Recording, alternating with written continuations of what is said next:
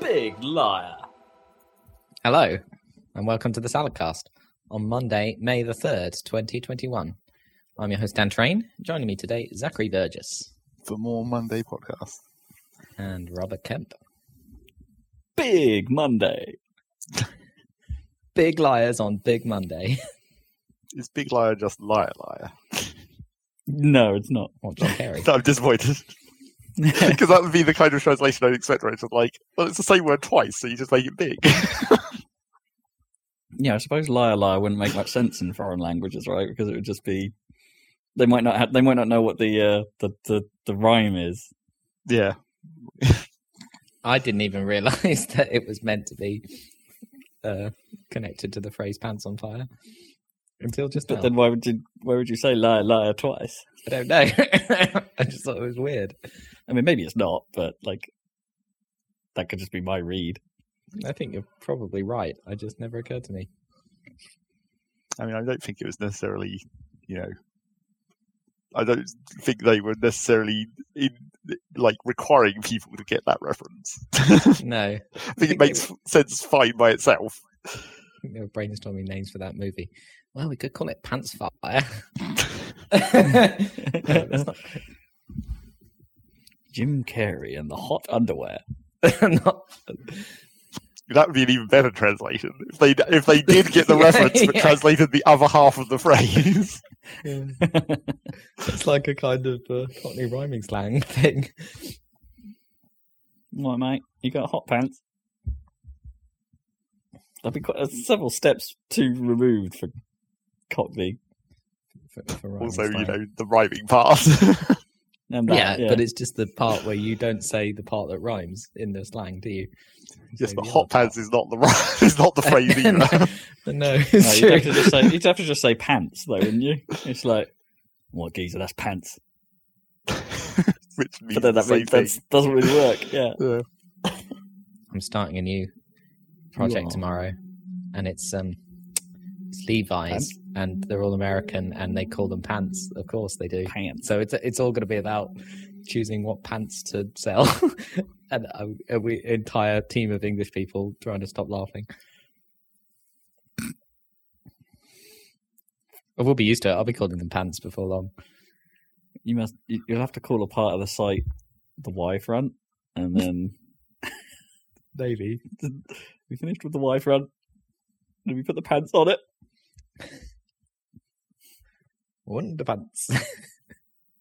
The Y front end. I'm presuming. Levi's don't sell underpants, but maybe they do. Oh, They probably do. They probably do. They sell everything else. They've probably got a little irritable tag in, in the, right somewhere Yeah, really yeah. awful in them that just has the Levi's logo on them. That, like, the, the red tag. Maybe they've got rivets in, like the Levi's jeans. Isn't that what makes it? a very makes different them- market? Yeah. Oh, yeah. That's true. Slightly different outlets for for that kind of merch. You can come get some Levi's. Or you can get some Levi's. They've got yeah, because they've got all the different lines. They've got like workwear. They've got you know skateboarding. Uh, evidently S and M. Like all the different guys. S and M now available at B and M. B and M. Isn't that like a? That, wait, no, that's the. I was thinking of H and M, but like B Oh, and M, that's the, that's the discount store, store, isn't it? That's actually Oh. a thing. Uh, yeah, I, I would. I've never been in one of those. No, neither have I. I've never never set foot in a B and M. I've been in a Wilko, one in Ipswich. I've been in a Wilko, yeah, because there's one in Ipswich. Yeah, You might as well. yeah. You might as well. It's a very like capitalism Yeah, comment there. exactly. Well, a it's shop, there. well, you might as well. well, that's how it used to work. I think we used to go into every shop. I don't. Well, pretty much. Maybe not Ann Summers. Or Well, the Levi's just right- version of that. I mean, it, the tagline works, especially for the Ipswich one, because it's right next to a Sainsbury's, right? So, like, That's quite a like What tone shift tagline? as well. Okay, you might as well. Oh, right. is that the tagline? Ann Summers. It is You now. might as well. You might as well. Treat yourself, love.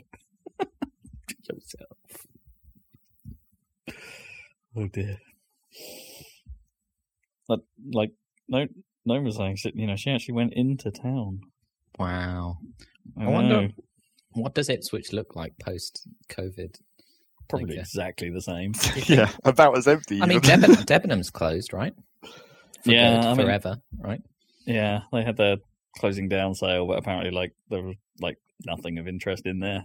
No, no. You There know, never was. Yeah, apart from the game concession that happened to be Yeah. there on the second floor. I, you know what? I never minded Debenhams. It was all right. I went, I went in there, and got shoes and shirts, and the rare occasion I needed a coat, it tended to come from there. Yeah. Yeah, it was fine. It was the only department store in, in Ipswich. Right? I mean, I guess we've got John Lewis now. I don't think Oh, that, that- that- yeah. counts. And Yeah, but that's not. A f- do you ever? You don't have a full John Lewis in Ipswich, right? It's like a It's a John Lewis at home at home, right? and attached to a Waitrose. And presumably that's staying open, is it? Because they're closing a bunch of store Oh, yeah. shops, aren't they? John Lewis. No, well, haven't heard anything otherwise. I think. Then why would I? I? I barely leave the house. I got a lot, a lot of my stuff for this flat from John Lewis, and now have you seen these? Uh, this ridiculous scandal about Boris Johnson's. f- uh, oh yeah, yeah, yeah. and and Yeah. the John Lewis trolling, the. John Lewis nightmare. Yeah, so I'm living in a John Lewis nightmare. At least that's what Carrie their, Antoinette would say. their tweets were pretty good around this whole. Like John Lewis's tweets were pretty good. They were Yeah. like, like we, we make stuff for almost everyone. yeah, maybe not the ultra elite, but Boris, Boris Johnson might not like it, but so he has to come out and say, "I love John Lewis." They, didn't he like they they, parked a deli- uh, like a truck nearby as well, saying it's like, well, at least we have a recycling scheme. yeah, yeah, they just park a lorry up by up by Downing Street, yeah, or one of their big vans, right? Yeah. Yeah, Yeah.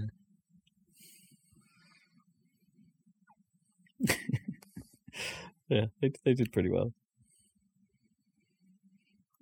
I, mm, I yeah, had a sort of nice nice brunch at Ickworth House as well yesterday. Oh yeah, You can go you- Outdoors? You can leave outdoors. Yeah, it was like a impromptu picnic. Well, it was a little bit promptu. We knew we knew we were going there. slightly impromptu, not totally impromptu. But that, the, the yeah, someone had prepared brunches and it's like, oh, this is a nice surprise. There's a degree of promptu. Sounds nice. Yeah, all right. We caught caught the last of the sun apparently. Yeah, Walked for many miles. I say many because there was more than one of them. I don't think that counts as many. you have to have more than three for it to be many. Yeah. More than three? Oh, okay, yeah, definitely not many then. Miles. Just More- say, just say miles. Just miles. Like I could one, get so away it's with saying miles. Yeah. I feel like miles would have to be two. Well, it was, yeah, it was definitely more than two. Okay, Just miles. not more than three, I think. miles, but not maybe miles more than and three. miles. Three and a bit. So if two Miles is and- miles, then is four Miles miles and and miles. I guess so. It's multiplicative. So then, if you if you go three, could you say miles and mile?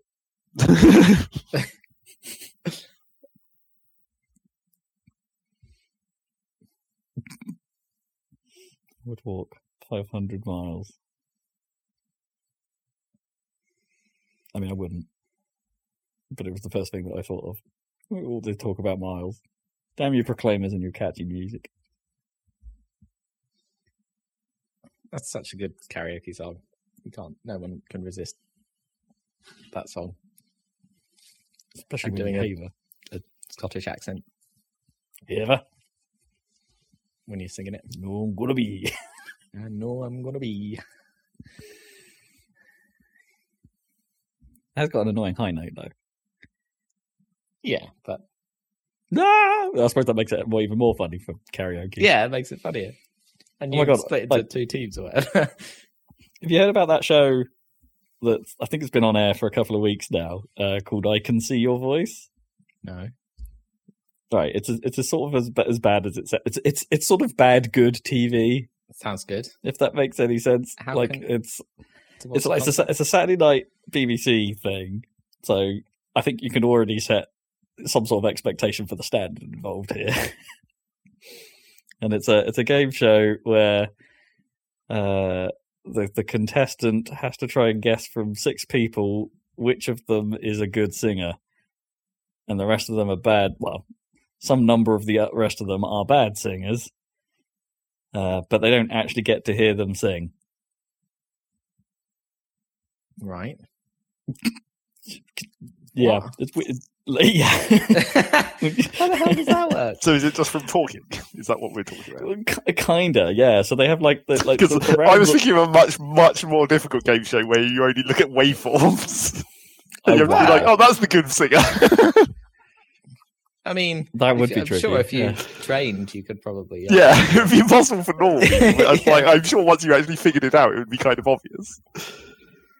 It's what's so they they sort of do it on like l- yeah very um loose um I guess bits of information where they they literally all they do is they like the first round is literally they just stand there and, and they they I guess all the contest that like the singing people have just been told to blank face all of the time that they're not being like so, Naturally, being addressed. So that they just stand there like staring into the ether in some sort of pose, and they get told just like, "Oh, this is the acrobat. He can do some dance moves. This is supposedly the child star who did some stuff when she was a kid, but no longer does that stuff." And like all of it, most of it is lies, except for the good singers where it's all true. And it's yeah. So then- based on that, they just go, "Yeah, you, it's probably not you." and then they then they get the uh, then of course they have to do the let's let's hear your voice and see if they can sing, which has the most like I know that the, the whole delay in TV thing, you know, the whole suspense delay is kind of like they they feel like they have to do it, but boy is it unnecessary here. There is so much like. For starters, they, they they do a whole like like like they shout, "Let's hear your voice," and get the crowd to sing it with them, or whatever fake variant of crowd they've got right now and then uh, and then there's a big opening where the stage splits in two and the person walks out on stage a bit like stars in their eyes uh, and then they just blank face for like a minute just standing there in like in, in silence I mean, it Almost. fills time. yeah exactly like That's they just sort of blank blank face for a while whilst the what yeah, and then, and then because they've got like celebrities doing like voiceovery things as well like giving their opinions and but it's all just open mic while she's just standing there in this suspense phase and then and then the music starts and it's still open mic and she still blank faces for about another 30 seconds while the intro of the music plays and it's like and you're just sitting there going oh my god the only thing And then they eventually sing. all that all that like build up phase would just be like super close up shots of their neck, like look at the vocal cords, see if they're preparing to sing. uh, and then they actually do sing. But it's like I, I can't, I can't believe it because the bad singers are just.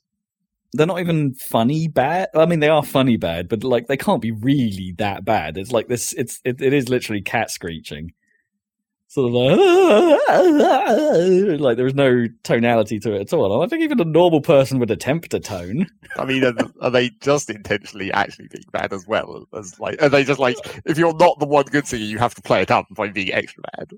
Probably, yeah. I mean, in fairness, it is quite funny. I'll, I'll give the show some credit when that, that happens. It is quite funny.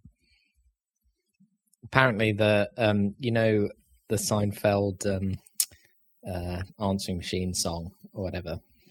Uh, um, I don't even know the pop song that it's referencing, but anyway, apparently, um, Jason Alexander, the guy who played George, he was actually a Broadway actor, so he could actually sing really well. So they had to like getting to do quite a lot of takes to be as bad as possible.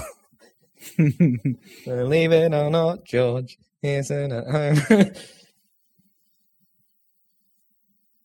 must be quite hard to sing badly if you actually know how to sing pro- properly.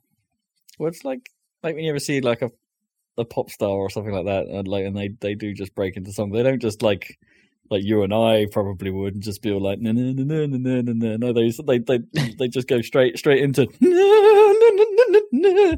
you know, like really giving it some. It's like they don't Yeah. have that like like oh, I'm just going to casually like, casually say something No. in in a slightly toneful manner. No, it's just belt it. Yeah, immediate belting. Either that, or they're just smug on their talents, and it's just like, well, if I sing at any point on camera, I might as well go for it. it's it's got to be that. Otherwise, everyone's going to think, well, you can't sing. Yeah, it's true. Yeah, so then the other parts of the show are equally dumb. They'll do like, a, here's a back, but, but like they don't even like most of the other rounds. You don't even get to ask everyone the same thing, right? So it'll be like, oh, pick two people you want to hear more of their backstory, but it will be them, but with a distorted version of their voice. Or uh, here's the lip sync round where you can you can see them lip syncing to someone else singing well. Yeah. Except for the ones where the good singers, where it is actually them, but they're still lip syncing to, to themselves, which is really strange. This is who came up with this concept for this show. apparently, it's a apparently it was a Korean show Ah, that, okay. that hit it yeah, big, which explains a lot That about the sort of sense. format. yeah, You know that whole like Asian TV, there has to always be a panel, and that reaction. panel is actually the focus of the show. It's all about it's a how bit they like react, that. right? And then they put them picture in picture so you can see how to react at all times. right? Yep, hundred percent that. And Do I saw that another show, show? like I don't know.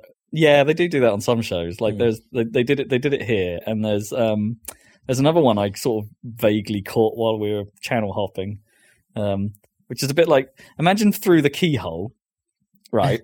But Who actually, there's six house people pretending to be the owner of the house. Oh, because So they're all trying to say, "This is like this the, is my house." It's like the naughties through the keyhole, right? That's super blown Through out keyhole. through keyhole. Who lives in a house? Like I, I, they should have done Lloyd Grossman for MTV Cribs. That would have been hilarious. Can you imagine that? This is where Lloyd Grossman. he was even in a band, wasn't he? Lloyd Was he? Yeah, I think he was in a band or something. Lloyd and and then he- Grossman. I just always think of the, uh, you know, the Vic Reeves version. Oh, of course. It's clearly the best. Master Chef. That that might be one of my favorite sketches ever. The the the, the Vic and Bob Master sketch, Master Chef sketch. Hovering salad fingers. Yeah, yeah. With the as he hovered through the air, the church bells were ringing. Bong. And Bob cooks a shoe. Sure cake is cake shoe. Sure cake. These laces look really realistic. You're just a fake cake maker, and I ain't got time for you. Anyway, We've, we've cogitated on the results. so there's six people that it whose house it could be, and you have to guess. I think was it six? No, it might have been four. Sorry, yeah, it might Right, have been four. But they're all they're all there at the same time, and they're all bickering amongst themselves, like trying to convince again a panel of celebrities watching Right. somewhere else. But this is their house. Um, these VTs, yeah, this is their house, and it's like they're all giving excruciating backstories about what things are. And so it's what- like, would I lie are. to you? But and it's- right, well, yeah, because Yeah, and the whole show is just this Yeah, and uh, but that's the whole like the whole half an hour, hour, or however long this thing is, is just what they're watching these videos of these people having sort of arguments and talking about each other's terrible acting, and and of course like they're all acting to make it sound like the others are acting. It's weird. Yeah. It's kind of annoying. And it's one like come dine with me, but home. bad. yeah, That's so bizarre. and one of them was like, "This is my house. Get out of my house." yeah, get out of my house. Stop talking about all the weird shit that you supposedly don't do when you live in my house. And to make it even weirder, it's Stacey Dooley presented. Oh, great. So it's just it's it's it's really odd. Man, I'm so out of touch with. I've just not watched TV for years in that sense. Netflix and stuff, but not broadcast TV. So I've only only just caught it because it didn't go out of my way to see these dumbass things, but they were just there. And it's like I'm getting drawn into this crap, and I know it. It's it's, it's that sort of TV. You know it's bad, Yeah, but you just yeah, can't look you- away. it's part of the appeal. The badness. I used to like Come Dine with Me. I can't stand it anymore. I think that's what that's that's an element of shame. Do you hold those kind of dinner parties in for, for people in, No. in the Switch? Well, no, Are you going not- to not- in, not- in Not three people I don't know that expect me to cook. I mean, that's your first Yeah. mistake. Yeah, yeah, yeah. Well, you're going to have a bigger kitchen, right? I guess. Well, it's bit, definitely bigger. Right? So it's not about the size of kitchen; it's about the uh, size of my skill. yeah. Uh, you've got space to increase that skill if you wish. I guess they always pick places where they have like a separate dining room as well on that show. So it's like yeah, so they can so they can go to the kitchen and have and cook in private whilst everyone bitches. yeah, yeah. You need your private bitching time. That's my um mental health tip for this week. Oh yeah, need some of those. You need you need your private bitching time. Okay. In the kitchen. TV has taught us anything. Perhaps in the kitchen. Meanwhile, At which speaking of point- which, Zachary, Zach. you got any kitchen bitching? No. no. wow, everything is yeah, all all cool in the kitchen. Gave us a good couple of seconds of suspense there. I mean, I'm I'm in open plan now mode, so I'm in the kitchen right now. Technically, Does that does that not get annoying if you cook something and then your entire place smells of that something? yeah, probably. Um, Yeah, but you don't notice it if it's everywhere because you just adapt to it. See, I don't know. Like, I, as much as I love bacon, the length of time that bacon smell hangs hmm, is a bit too long. I pr- yeah, I, I'm not actually a bacon lover. Almost everyone is um, who's a meat eater, but that's not the thing that um, I miss if I went vegetarian. Honestly, It's got to be nearly burnt. yeah. Well, the, best one thing I've got is nearly burnt like, bacon. like huge like i can open the floor to ceiling like window slash door basically to the outside if i need to air out the flat that's no problem and so it's just being winter would never be a problem but i know what you mean it's got i've got an extractor thing as well above the Sure. They Could, but, they don't yeah. really extract well enough. no and it's got i've got like mechanical ventilation not not aircon sadly but i don't think anywhere in britain has aircon apart from hotels Yeah, hotels do. If you can never figure out their stupid buttons. Yeah. Um but yeah i haven't cooked anything too smelly yet so i don't know. Um, probably it will Fish. permeate. The hanging fish smell, that's bad. chicken soup.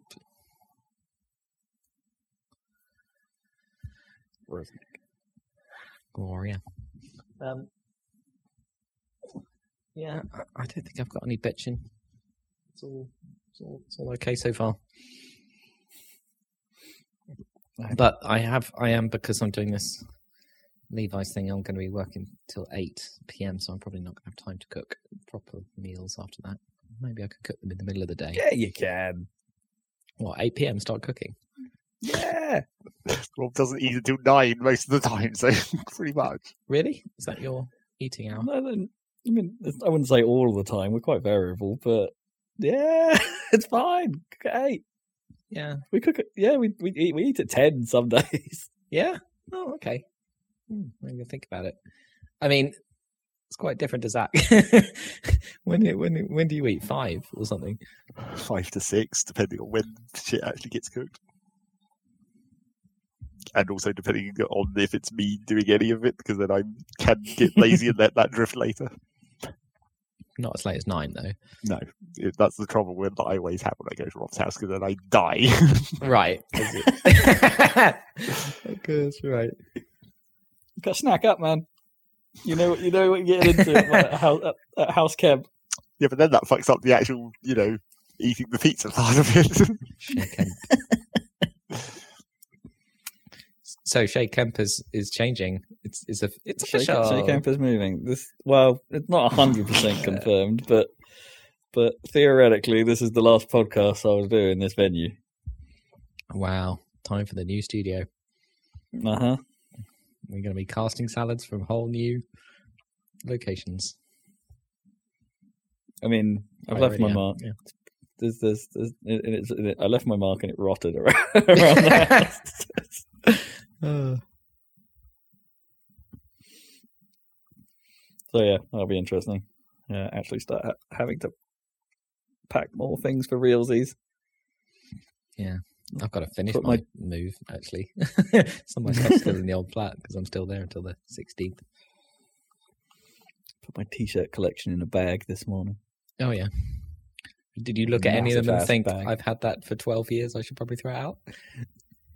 Uh, there was at least one shirt I saw that I, I've had since I was maybe seventeen. yeah, exactly.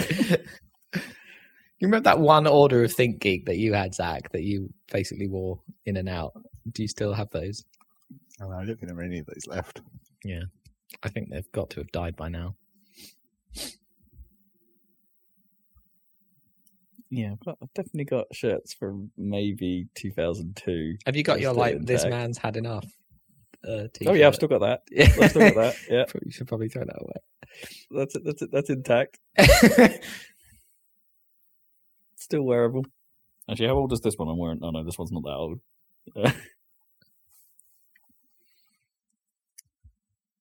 oh, someone's I mean- flying a kite in the park. It's kind of cool. It's quite windy today. It's quite windy today. Anyway, clothing styles. Yeah, I've got to make harsh decisions over the next two weeks about which which things do I actually pack up first. Yeah, I don't think those are harsh decisions This is when it all has to get done eventually. It all has to get done eventually, but it's like if you're going to do it over time, it's like, wow, what might I actually want to use in the next two weeks? this kite looks like the squid uh, um, attack drone things from the Matrix. What are those called? Those squid things? Sentinels. They're just called Sentinel. yeah.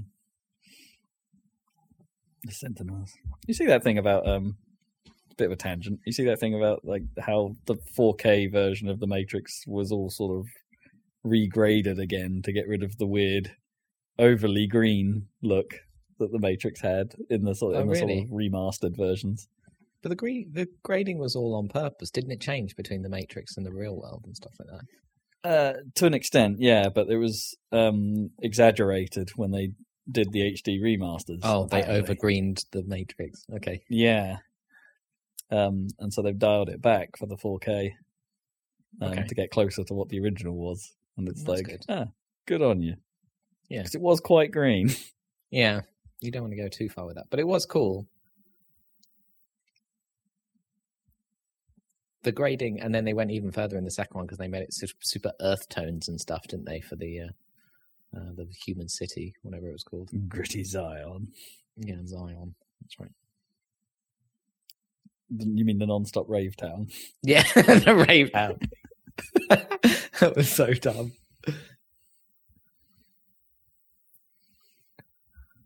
Love those films, but still, non-stop rave town. Rave town. You can do without that. Welcome to the Fyre Festival. If it actually happened, yeah.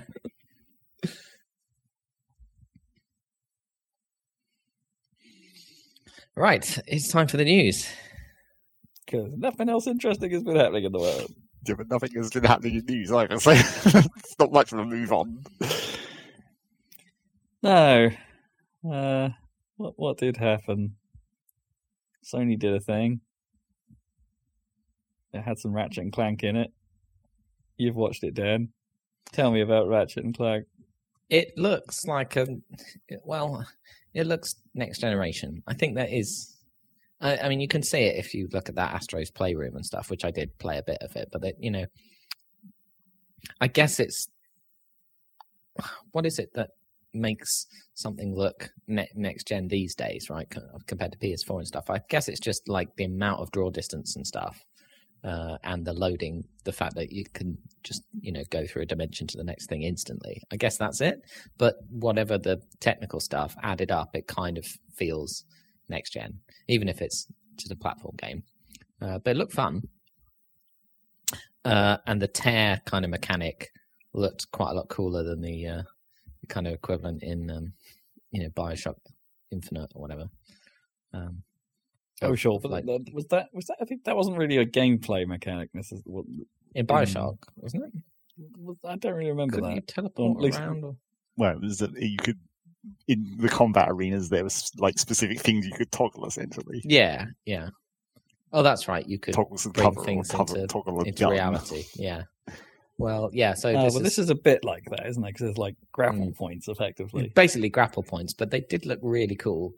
Um, Yeah, the effect's weird, isn't it? Because It's it's, like you're actually standing in place and you pull the thing towards yeah, you. you pull the world towards you, and then yeah, yeah, like, and then and then suddenly you're on and it. then you're there. Yeah, it's a bit like teleporting in.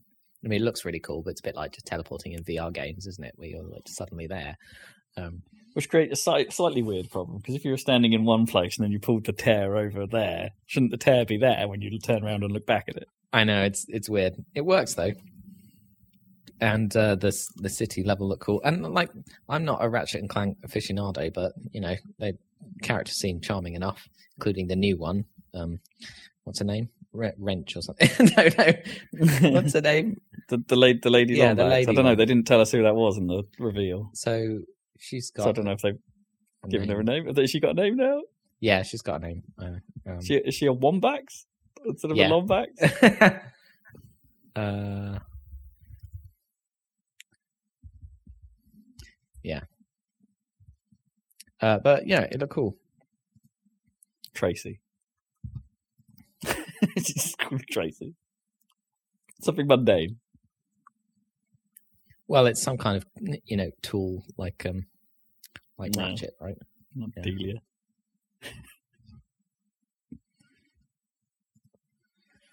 I can't really think of Rivet. Her name's would be a bit- Rivet. Rivet. Mm, okay, maybe. It's not. Not. Mm.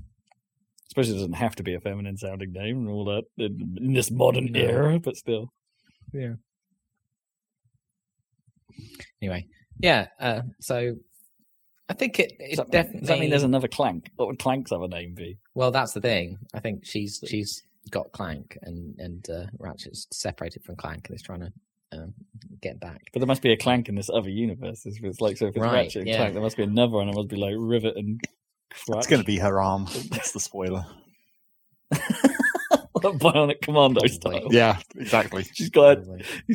Ratchet. Like she had a clank at one point, but then he, he had to be turned into her arm. right. Winter Soldier.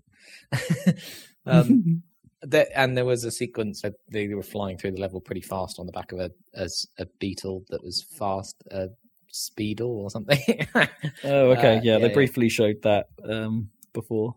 that was, you know, I don't know. I mean, there are sequences like that in PS4 games, obviously, like um, a Naughty Dog game or something like that, but it's very linear. I don't know how linear this was, but like, Probably it, barely. you know, it, that you know, it was loading a lot of level very fast, which is cool. Let me tell you about a little game called Sonic the Hedgehog. And traveling very fast, loading a lot of level. Well, not. Yeah, I don't know. I suppose I haven't played Sonic Forces or whatever, but they're basically just tubes, aren't they? Those levels or whatever. I I mean, kind of, yeah, but that's not that's not the best example. That's not the one I would have picked. as a modern PS5 game. No, no, definitely Yeah, not. Anyway, yeah, um, I was what? Well, I was. I was going to say I was impressed, but I was like, that's kind of what I expected from a PS5 game. Uh, and they seem to be delivering. So, and it looked quite fun to play. So, um, over, overall looks good. I mean, obviously, this is we're talking about a seventy pound game, I imagine. So, when you come to Hmm. actually decide to buy it, you might have to, you might have to think. But look fun. Yeah, the highest price I've seen so far for a, I guess what you'd call this generation game is Resident Evil Seven, which is on Steam at sixty five. Like for there's Yeah. no lower denomination of that. It's not that's not like a special edition or anything. It's like no no the base game is sixty five, yeah. and it's like that's yeah that's kind of a new high I think from what I've seen for. like I know games. it's been climbing, and obviously there's inflation, so it was inevitable that it would climb anyway. But surely at a certain point, like kids can't buy the games, right? yeah, What? what and that's that's always been the balance. But Yeah. they yeah they say especially with triple A's they now say it's like hey well these are tend to be targeted at adult audiences Yeah, now, and yeah. also these they cost way more than they ever used to to make. So Like I guess, I like mean- Re- that, that's the thing, isn't it? Because like Resident Evil or, or like I don't know Red Dead or something, it's like yeah, that's an adult's game, charged, yeah, and then it's ma- massive investment to make. So yeah, charge more than you would for like a, a movie or something, you know, because there's so much more entertainment value there. But then I a kids game, Yeah, true. I mean, I don't 100% buy that argument. You know, the whole like, oh, we need to raise the price because they cost so much more to make now than they used to, and it's like, well, no, Yeah. the industry is also so much bigger than it was before. yeah, You know, the- and they the- already, even back when they were cheaper, they already made ridiculous amounts of profit anyway. the- absolutely, It's yeah. true. And I don't think the cost to make them proportionally has gone up nearly as much. You see, I'm not so. I, I I do believe that the cost has increased. Like, Mm.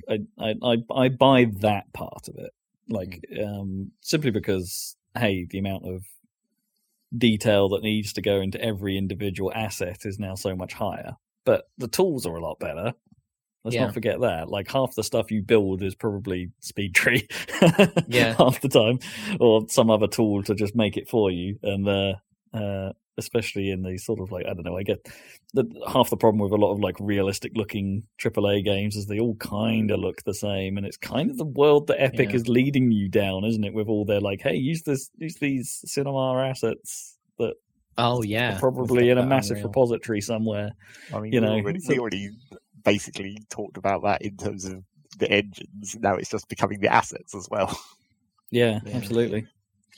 I mean, you could see that in that Ratchet and Clank demo, just the amount of detail and stuff. And it's like that is really impressive, and it looks really cool. It looks, but like you know, you could just buy a bunch of indie games and have a load of fun, couldn't you? I mean, Oh, that's the absolutely. thing. That's Yeah, the yeah. choice you've got as a consumer, right? You could pay seventy pounds for this amazing looking uh, thing, or and or get a load of fun with much more cheaply produced games. Right? Sure. Well, yeah, the video game, the AAA video game industry, especially, is wants that. Um, they want to be like Marvel films, right? They want that yeah, level of yeah, fidelity. Yeah, they want they that want. level of, yeah. and that will attract the crowd that's interested in that. Which is, in fairness, where the you could argue the bulk of the money is, right? The bulk of the money are in people that go to the cinema for bish bash bang.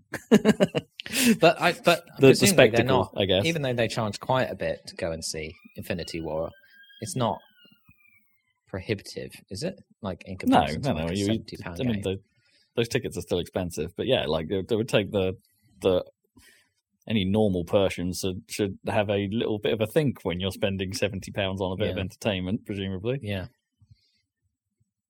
yeah. Because I wonder if that'll cause some. I mean, it's already happened, you know, in this generation, but this, oh, sorry, the PS4 um, generation or whatever. But like, they're going to be some big flops, right?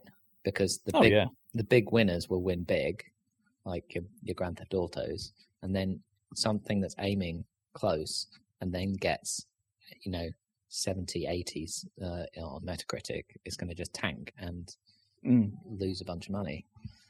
And if we're being perfectly honest, I the ratio I would say of AAA games that come out and do something actually hundred percent like well, you know, sort of like innovative in the way that they used to Yeah, is very dropping. low now. yeah, it's really dropping. You have to have a lot of confidence to to innovate in in that space. I mean, you can say, I mean, it depends what you mean. Like technically innovate, like this, with the speed of the loading and everything. That's enabled Sure. by the platform, and that is uh, progress.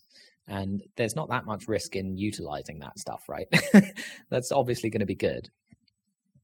Uh, but other risks, right, in, in gameplay and stuff, and, and yeah, and stuff. You don't, you don't see you, you don't see too many like you know your big name experiments anymore, um, I mean, the closest and probably for good reason. Like, uh, Uh, Death yeah. Stranding, right? And that didn't, yeah, exactly. And even that, like, it didn't have the budget of something like Metal Gear Solid Five, uh, but probably for the best. Yeah, you can, I mean, you can understand it, right? You spend your money on your sure, on your your safe bets, I guess. As a business, that's what you do. If there's easy money to be made, you make it. Um, but still, It's like you know, you know, you're not really seeing. You're spending all that money and you're getting a very nice looking experience, but it's not al- not always, or I would actually say fairly rarely, the most fulfilling gameplay experience. Like That's you know, it's how kind of how I felt about Control. You know, that's a Mm. big budget game. Uh, maybe not the biggest of budgets of games. It's, you know, Remedy doesn't control that much power, but it got a lot of acclaim, and I'm like, gameplay wise, it's all right.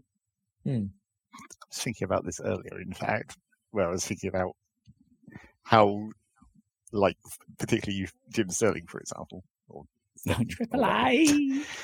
um, the, the AAA like moniker.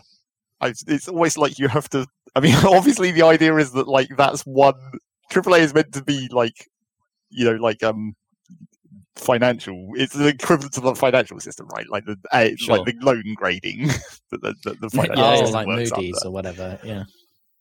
But like.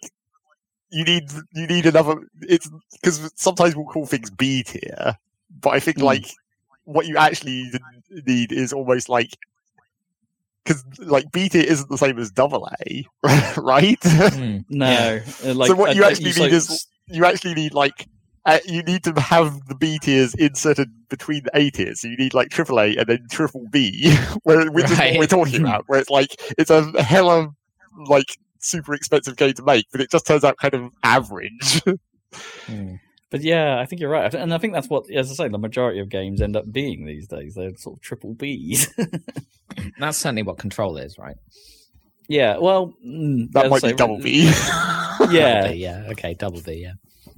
I don't, I don't think I don't think Remedy has ever managed to particularly get the budget that they might actually want. But maybe that's okay. Maybe that's the, the realm they work in. Um, but then you've got studios like I don't know, like Ninja Theory, that you might even just call them B to A. You know, just Hmm. single B to single A. yeah, because they don't they they are fairly small teams normally on those games, and they they are normally, for the most part, pretty damn great. You know, for, for that budget. I mean it's a it's a, a stupid. It's like you're going back to ranking everything on a scale, but, but like the fact that you just that everyone just AAA has become like its own thing, regardless of the fact that it's Mm. kind of meant to be part of a scale. There is like a there is like a delineation there, isn't it? That does feel like Indian. Some number of letters. there is a boundary, isn't there? That does still feel like there's a boundary. yeah, What? Where does Nintendo stand in all of this, though? well that's the problem. As usual, like Nintendo are kind of the outlier yeah, to, to any ideas. it's like if you were thinking about Breath of the Wild or whatever, you'd want to say it was AAA, but it's clearly not. In terms of like, Mm. I see. I'd, I'd put it in. AAA cat- category because it's, but that's not in terms of like, hey, uh, like assets or engine or anything like that. That is that is that is that's the measure of. There's a different measure of quality, I think, in a game like Breath of the Wild, right? Where it's like everything is. Uh, it's been QI QA'd to all hell, right? Which you can't say about every AAA game. yeah, I mean, like, like that is. They've, I spent, guess they've just spent like- the same amount of money, just differently. Do you think that the constraints of the Switch as essentially a mobile device actually helped, right? Set the boundaries of what was possible and therefore I mean, actually I- helped? Because I imagine mean, I if you think were Nintendo making thrived on that for years, right? If They've you were thrived on Breath that whole Wild- restrictions drive Yeah. creativity thing. Exactly, because if, if imagine if you were trying to make Breath of the Wild for well now for for Series X or PS5. I mean, what? Yeah, I mean, even Nintendo would struggle to finance the amount of detail that would be required to do that, right? But that's what I mean. They wouldn't have to. They stylize to get Yeah, around but- those restrictions, right? Like you've seen Yeah. Breath of the Wild run at 4K through Cemu. It's like Yeah, it's yeah, yeah. Still a I mean, but- it's still a great looking thing. Yeah. Oh, it's amazing looking game, but I mean, that it was necessary to make that run on the Switch. Whereas if you took away those um, restraints, you know, and where you You're could have done it with Star Fox Adventures. Yeah, I mean, it, you know, because because you know, Rockstar can make Red Dead Two run on a run, run on PS4, and it's like, I I don't know. I mean, so some you, you don't know if Nintendo have the technical chops to get. no, it's not that they couldn't. It's just like I don't know if that would actually be beneficial to necessarily, or I don't know. I don't know. Or I don't, or I It's don't a know. if- style thing, isn't it? There's a, there's a Yeah. whole different style of game and how it's present, presented that means that that sort of But does that mean that no one, no one else can make Breath of the Wild or something like that? Because they're in a unique. no, because people are definitely trying. Oh right, yeah, yeah, yeah. But that's just ripping off. That's different. Uh, I don't know. I don't know what I'm trying no, I. I mean, I'm, I don't, I don't think, I don't think that's a barrier. I think that's may, maybe not, Ah, but maybe it is. Maybe you're right. Yeah, maybe because the safe bet isn't so safe. If you tried to make, a, yeah, maybe you're right. Maybe if you tried to make a Breath of the Wild in that visual style for PS5, Yeah. today, Yeah. Would it not work because everyone goes, well, this looks like a, this doesn't look triple A. yeah, Where's my money gone? it's gone on on making a beautiful, amazing gameplay and and QAing it to all hell, as that as Zach said, and all of the other stuff that makes that game probably the best game. yeah, Hmm. but people, right? So now we've run into we coming- another another like version of the AAA scale where it's actually scaled to what console it's on as well. Yeah, exactly. That's what I'm saying. I'm saying So, so what we should say is AAA for Switch. Yeah, I don't know what's going to happen. Good, good um, old good old grading scales are becoming unnecessarily complicated. It's the classic. we we moved away from it for a while, but now we've got to bring it back. Apparently, going back to my tangent to my slight Apple fanboyness, but did you see they put that M1 chip into the iPad? Oh no, I didn't. Insane. That I mean, because then now we talk about the Switch or whatever, but like the graphics power on a mobile device is going to get ridiculous. Like that's like a full desktop class chip. They, they, in fact, they, they made an announcement where they announced new desktop iMacs with that chip, and then they had iPads with the exact same chip with the same power. With the same power, so they're not even having to. Well, they're the same chip. No, well, but like, yeah. do you know what I mean? Like prob- to, to make the battery life work. Pro- probably it's throttled more. I mean, that was the difference between the MacBook Air, which is um, passively cooled, and the MacBook Pro small one, which is has a fan. Right? It can. It's the same Right. chip, but it's because it's actively they, cooled. they have to can- scale it back. Yeah. It, it can. Well, it can run for longer periods without throttling. Um, uh, so obviously, the I'm sure the thermal performance of the iPad is probably slightly worse than the the the passively cooled laptop. Depends how much they care. If it was anything like what they, how Apple treated the iPad 3, which you know got hot. Yeah, That I- thing got I'm hot. quite sure. but it's stupid. Like it's got a Thunderbolt port, so you can just plug in a 6K monitor and run that from your iPad. it's just stupid. So who knows what that will mean in a few years for, mo- you know, mobile gaming devices? Because the graphics power on that is not bad, right? Um, you can run Rise of the Tomb Raider at, at a good sort of 40 frames per second on that passively cooled uh, uh, MacBook.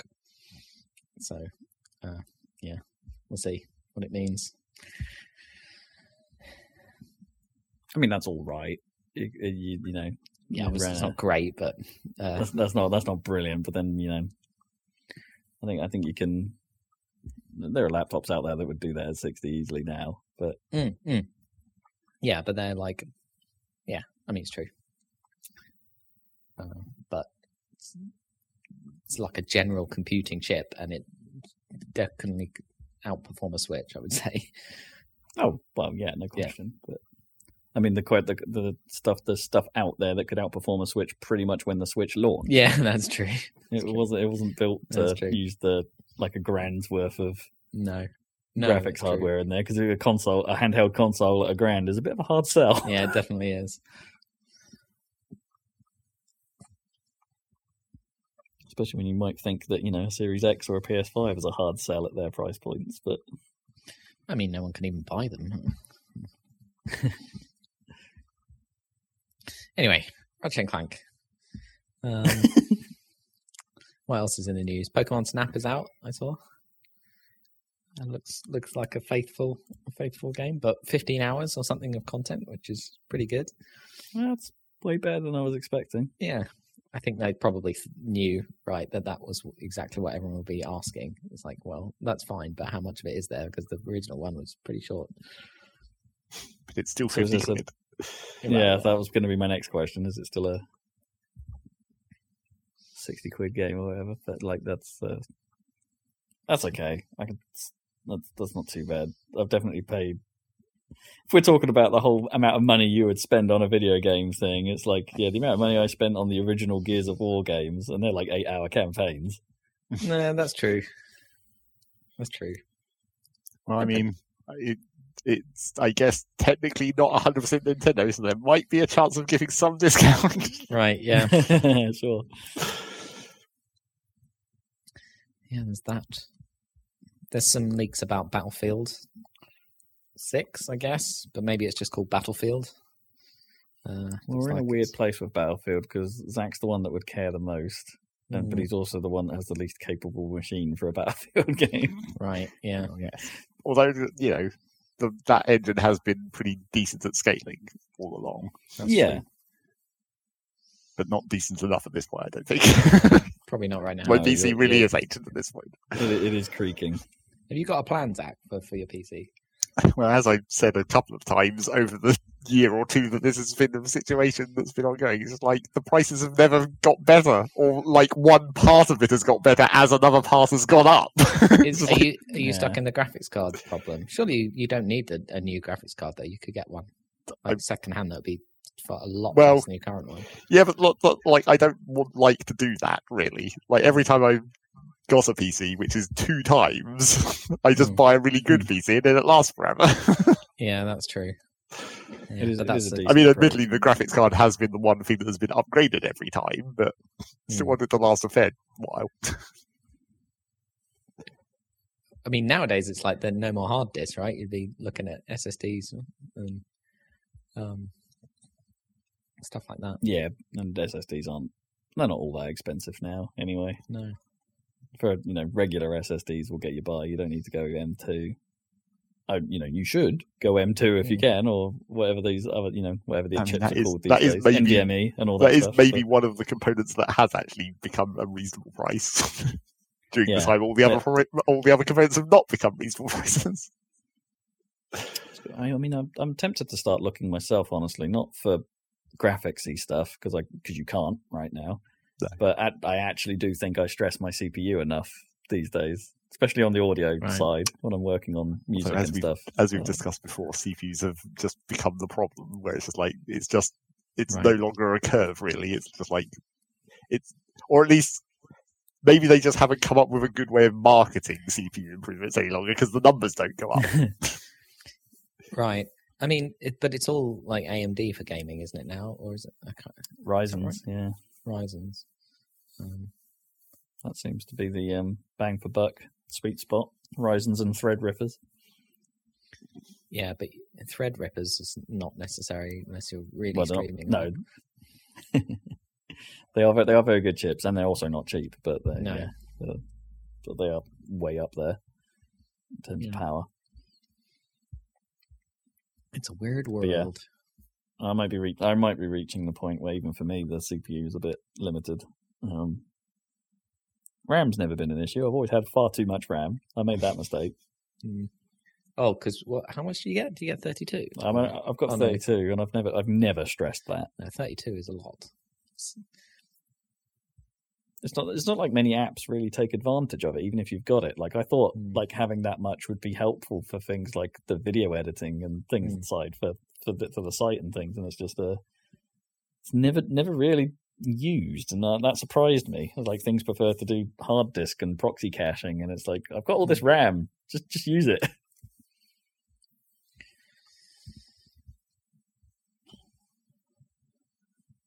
Oh well, one day new systems will come.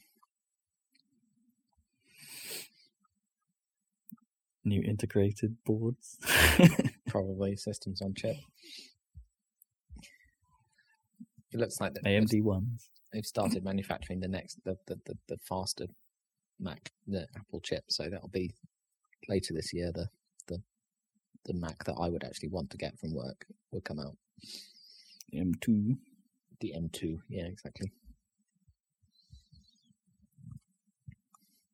What did you say, Zach? Starfield is meant to come out this year. That's what a rumour has suggested. Which I mean, I guess technically it's been like you know two or three years since they even announced that, and obviously they would have been thinking about it before then.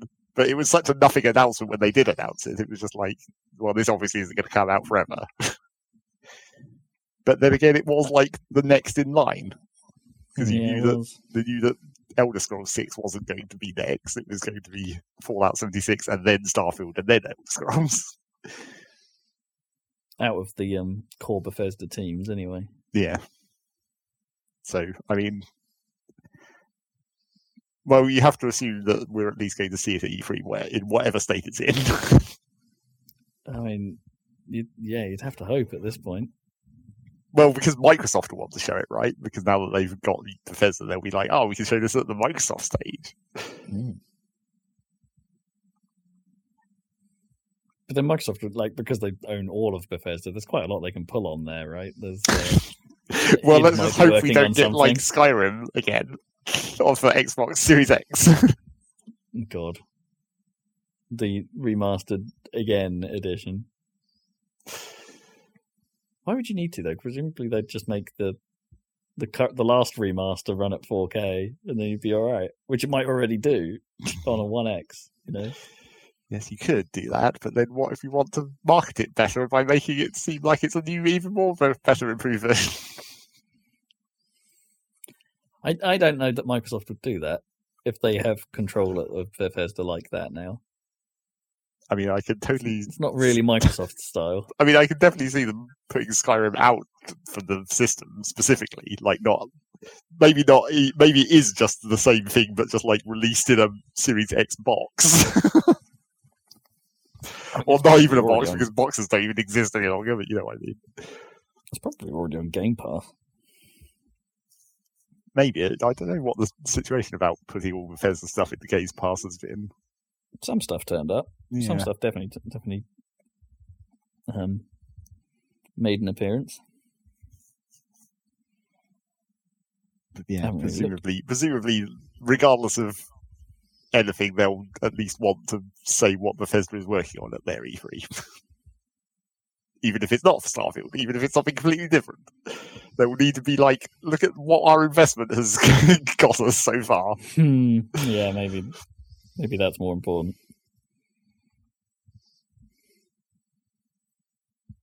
Rage three.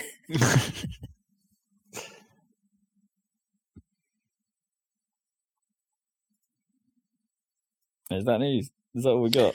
Yeah, Let's so news. Resident Evil 7's about to come out, and Returnal came out, and that's about it, really. But let's focus on what we have been playing. What have you been playing, Rob? Me? The last Earl of Jovian Way. the final Earl. Probably all right to say where I live now. Essentially, where we live in. uh, Because your your Yeah. new place doesn't have like street names named after planets. no, it doesn't. It does not. It is not based on a uh, yeah, theme. a solar system theme.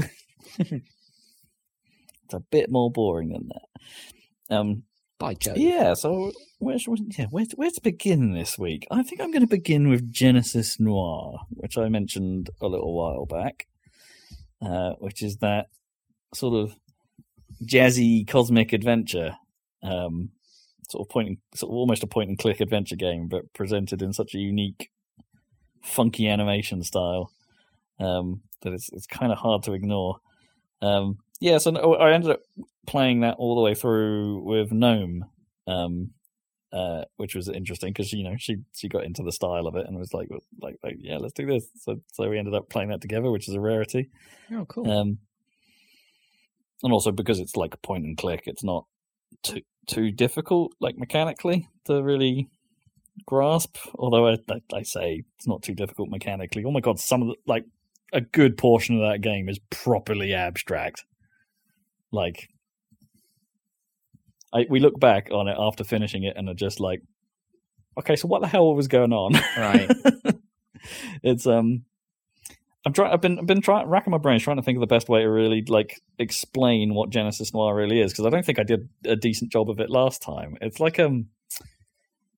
It's weird. It's like you're stuck in that your your character, a watchmaker, um, it seems to have got got himself stuck in a situation where uh, his lover, Miss Mass, is being shot by a jealous lover called Golden Boy, uh, who is also part of Miss Mass's band. And uh, you, you seem to you walk in, and uh, the, the, the the gunshot is in progress. There's then the the big bang, as it's referred to, uh, and then you figure out you can sort of interact with that and start make make a black hole start appearing that will and, and, you know could stop the big bang and thus save your save your lover which of course all ends up to be being a cosmic metaphor of how time and ma- how mass is kind of the victim of creation and time or something. It's it's weird. And then like she then starts seeing like moments in time in terms of like the galaxy and all the cosmos's creation and where it might go and where humanity might go, uh, meeting people along the way in a, in a, desperate attempt to build a black hole to save your lover. You're right. Oh my goodness. That's, yeah, yeah, out there. That's the gen, and that's the general theme. But like how it's presented is like is is like none of that's really with words at any point. You get these odd little um, like at the start of some sections, you'll get like a little um, blurb that will be some poetic way of describing what part of time you might be looking at or what part of uh, the, the galaxy's genesis, I suppose, that you're looking at, and uh, um, uh, an occasional description of things you look at. For instance, you might you might find some some stuff here and there, but it's generally pretty narratively, like visually narratively driven, um, uh, which is its strength. It is it is hugely stylized. It is it's um, the animation is incredible in places, um, and just so bonkers and out there and bizarre. And it's it's just the way even little things like there's a um the bit in the demo um there's a your where you meet the musician has a um like it's a classic call and response se- uh, sequence um to represent improvised jazz. Hmm. Um, where he plays a bit and then you play it back, but it's presented in like these these like jaunty squares that are just on screen that look like the intro for something or a little bit like how you know the cowboy bebop layout kind of happens oh, with like the various okay. squares about and things like that but the like whole thing is in black white and yellow thing. yeah a little bit like that but kind of a bit more jaunty and you're like picking you know the, the boxes to do that, and they're all sort of animating and squidging around. And then that happens, and then there's a little solo, and then then it turns into a toy for a while, where you're basically painting windows of a cityscape in the sky, but as you're doing it, it's playing jazz, and and it's like there are, there are, there are things like there, there's a lot of stuff like that littered around, and it's like it's this is really cool. This is kind of fun. I don't care that it's not really a game; it's just just fun to do. Um, and I wish there was more of that high is mm. where I say there's a lot there's a lot of places where the pacing takes a real dive and you're wandering around not quite sure what you're supposed to be doing. Um, which isn't very that doesn't happen very often, but there are places where it's perhaps a little trickier to do what I think the game is asking you to do. And there are some puzzles styles that are really quite baffling in places. Um, where it's just like I'm not entirely sure what's going on here, but I think I've figured out what it wants me to do each time, and then makes you do it several times. Um, and then there are some elements that are just like super mundane, and it makes you do for far too long, um, which is a bit of a shame. But those aren't there aren't very many. There isn't much of that. You know, you're most of the time just being swept along you know, with swells of saxophone, and uh, maybe a warp of a, a warp of the visuals every now and then, or some constellation of stars winking at you. It's it's it's it's a weird and wonderful experience, but like you don't don't expect to understand it. And um, I would say the last act of the game is uh, weirdly contrasty to the rest of it. Like it, t- it, t- it does take a bit of a sudden turn, and uh, right uh, introduces a few new things, in, and in the music style changes a little bit, and it's it's a little jarring. A and right, well, it's kind of it's it's it's kind of cool. And I think on in on reflection, I sort of understand what it was trying to do, maybe, but it's but it's a bit weird. it sort of comes out of nowhere to some degree, and you're like, "What? Okay, what's going on? Why am I doing this now?" Hmm. Like, uh, okay, this is this is the, the entire game has kind of been, or the style of the game has kind of been turned around. Um, I I enjoyed it. It's one of the weirdest things I've played for a while. It's it's pretty cool. You should check it out. But uh, uh, yeah, as I say, I wouldn't say I understand it. I, I want, I would want, I would like to have seen. I almost want them to have focused more on just the down to earth noir story of like of the love triangle because there is a Right. backstory to it. There is a there is a little you get little vignettes here and there of or um of the watchmaker having a bit of a flashback and these are there's a visual style to those as well so you know when you're having one of these sort of like memory sequences and it's uh i kind of want to know more about that and just to have it have it have zoned more into the classic noir i think than go all Right. cosmic It went a bit Um, free jazz. Yeah. yeah maybe maybe it's a bit too free jazz um but it is cool it's definitely worth checking out um uh and I, I hope they, they are aware that there are some problems with it, and so I hope that gets patched soon because we did run into a number of glitches. Um, there were a couple of moments where the controls basically didn't work; they stopped working, so we could point move the. There was one point where we could move the cursor around, but it wouldn't do anything. Um, Hmm. That was easily remedied by just going to the pause menu and coming out, and then it worked again. Um, there was one moment where the on-screen cursor just disappeared completely, um, and we had to restart the game for that uh, in order to be able to get control again. Um, there were certain. There was one section where the geometry messed up, and it kind of it rendered totally wrong, and we then we kind of clipped to where we needed to be, which was actually quite helpful. But All right. Convenient. yeah, it was like, oh, we seem to be in the right place now. That's nice. um, um, yeah, I don't think those are intentional. Um, hard to tell sometimes in a game like that. Um, so yeah, it's not it's not a perfect construction, but man, I want to see what they do next. Um, this was developed by Feral Cat Den, and I think this is their first major project. So Oh, uh, cool um, yeah, kudos to them. stuff. Yeah. Yeah, hundred percent. There's um, uh, I think it was on Polygon or The Verge or somewhere where they were talking about how they had to. This was built in Unreal Engine and how they were like they were pretty inexperienced at doing it, and but even even even without their experience, like bending Unreal Engine to do what they were they wanted to do with it proved quite difficult at times. Right. If we want to talk about engines, here we go. Like making a a stylized game in a graphics engine that's probably geared up primarily for For- realistic looking things. More realistic Or- looking stuff. Yeah. Yeah, um, quite a challenge apparently. Um, most of the animation was done in Flash. Like Flash is still apparently a thing. And then how was it exported into the game then? Or yeah, that was one of their problems. They had to Oh, like okay. build custom Were they just I familiar to with export it. animating in Flash? Just like I think so. Yeah, used to do. Well, I like- mean, presumably you like you could still use Flash just for frame interpolation, really, and then just Yeah, like training. export the animation into a more useful program. I wouldn't even say there's much in the way of like frame interpolation in use here though, because it's got that kind of hand drawn look to it. There's not really like that, you know, what, tweening in Flash has a very specific look to it, right? Mm, well, I mean, yes, in the traditional way, but Hmm. maybe Yeah, maybe that's just the easy way that we saw in Flash animations, and not like the real way that. yeah, maybe not the work. pro way. Yeah, you might be right. Still, pretty cool. It's um, it's it's madness. Um, but as we were talking about in the AAA section, I I I enjoy a bit of madness. I would like to see more madness. Be more mad.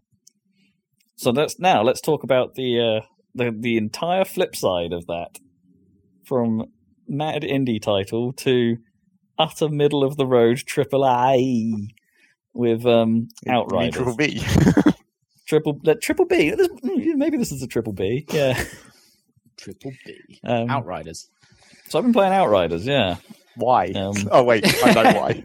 But You ignore know that why? question. Know I know why. Why? Because Because it was free. yeah, because on fucking Game Pass. Because why not? I thought, hey, it's a new release. I can then play right now and then make it will make podcast content. Because I'm so dedicated to the cause, yeah. Uh, yeah, Outriders. Well, the- there was a little bit more to it than that. Like, not not just that it's on Game Pass. Like, it's it's by People Can Fly. Um, and I have a Oh, bit of a fond, I have a bit of a fondness for them. Yeah, the Bulletstorm guys. Um, Right. Kill with skill. um, I, I I think I think they're a talented developer. So like their take on a loot shooter, um, pr- could have been interesting. Um, Isn't. but let's uh, but let's let's start with the obvious. Outriders hasn't had a, had a brilliant uh, release. Um, there's a lot of news about, uh, and there's a lot of stories you can read about how it's not gone massively well technically, and I can't really contest that.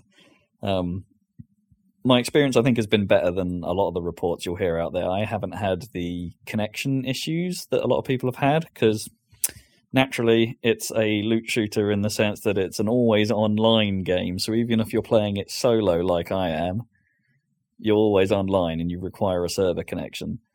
Um, and for some people, um, including the aforementioned Jim Sterling, that has meant they've basically not been able to play the game because the online services haven't worked for them.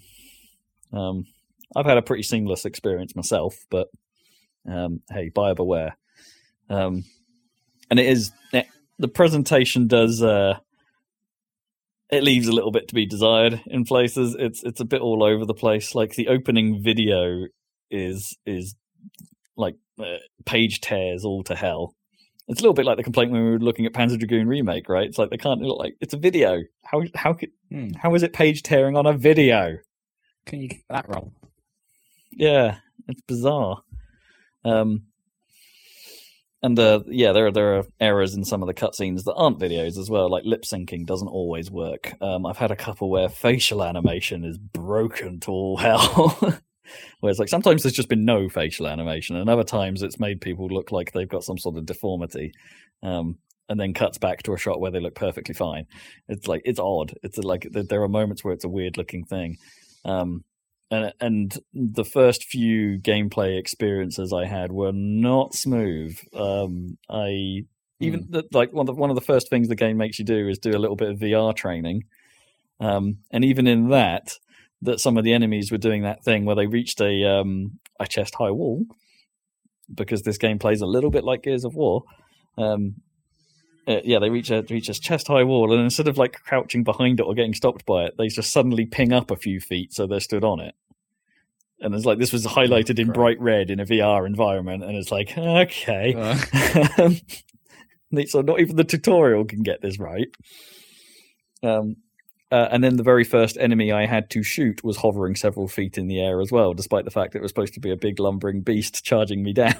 it's like, okay, is this a side effect of it being an online game and maybe it's all server hosted?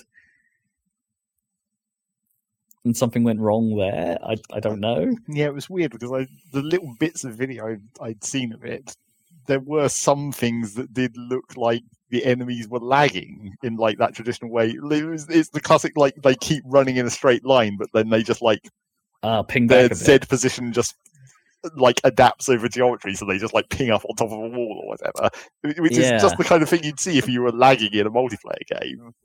But like it's single player and it's AI, so there shouldn't be any reason for their position to be reported on a server. Is there? No, I, I think you're. I think you're hitting the nail on the head there. That's exactly what it looks like, and that's exactly what it feels like at times. Um, and yeah, and I honestly have no idea why that stuff. And I mean, obviously, that was like that's been the major complaint levied against this game. It's you can play the entire thing solo. I would even argue the story seems to be aimed at it being played solo. Um, uh, and yet it's yeah, it doesn't. You can't. You have to be online. You can't like go offline Mm. and do it on your own. Right. When there's, there's no this- there's no reason for it. Maybe this game actually does what Crackdown 3 said it was doing. It has like pointless calculations on the server. Well, yeah, maybe the whole thing is driven by the cloud. Um, so with all that out of the way, I've got a little more ranting to do. Um, Yeah. so yeah, I, I, I don't. So far, the story's not all that much. Like, imagine Borderlands in space, but in a different kind of. No, I suppose Borderlands is space, isn't it? Yeah, it's Borderlands, It but without but without the cel shading and without the comedy. And you, you kind of know what this is. It's a bit like Trigun, actually. The plot of Trigun. It's like the colony ship that goes somewhere else. Bad stuff happens. Turns into the Wild West. That's that's Um, like the, that's the backstory to many games, really. Yeah, It's practically the backstory to Freelancer that we've just made a video Yeah. about.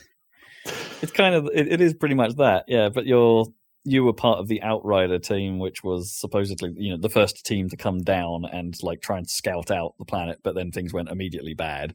Um and you kind of got the blame for it for some reason. Um there's this thing there's this storm called the anomaly that no one can really explain uh, which locks everyone into this small part of the planet because if you start bre- going out of it, like the rules of physics stop applying and most people just disintegrate but some people, including you, become altered and have powers and can thus do things. And hey, it becomes destiny. Um, uh, so it's destiny, just played from third person um, with a uh, yeah, with a Gears of War style feel to it. Um,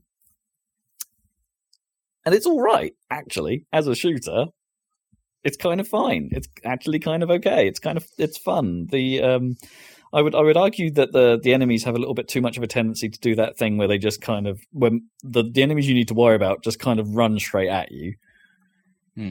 and there's not really much strategy to that. They're just they're just coming for you. Um, you backpedal as far as the game allows and, take them out as much as you can.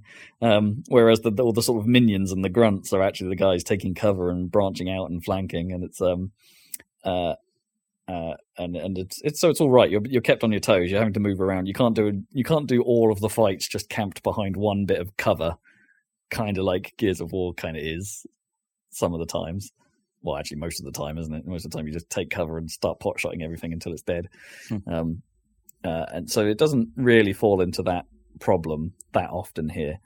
Um, what it does, the problem it does fall into, is in terms of the gameplay design is that it's very obviously designed to be played in co-op with many with multiple people because there are the battle arenas are often slightly awkwardly designed or sometimes open enough where you really need to be kiting multiple enemies to multiple different human players because there are just so many enemies Right. To control Um, the crowd, right. it- yeah, exactly. And and the uh, the health system is uh, it well it uses the word leech to describe it. So you don't have a lot of health yourself, but pretty much every bit of damage you do is kind of a vampire effect.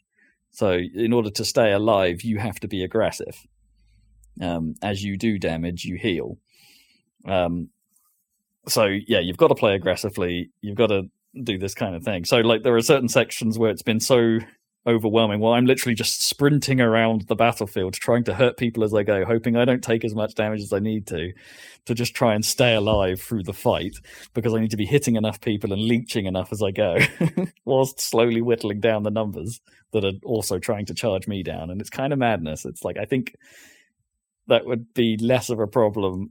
I mean, it, feels like I'm cheesing it, is what I mean. It's like I'm not really fighting. I'm just sort of going ah through a battlefield, hoping I stay alive.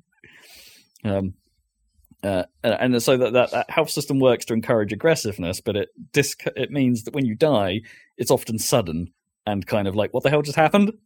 I was on full health a second ago, and now I'm on none. Like, how did that happen? Because you don't have a lot of health, and you need to be, yeah, it's.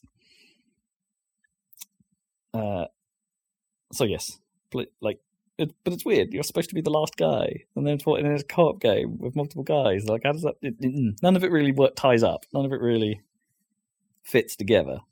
It's like there's a good game in there somewhere, but as a result, it all kinds of ends up feeling a little bit messy.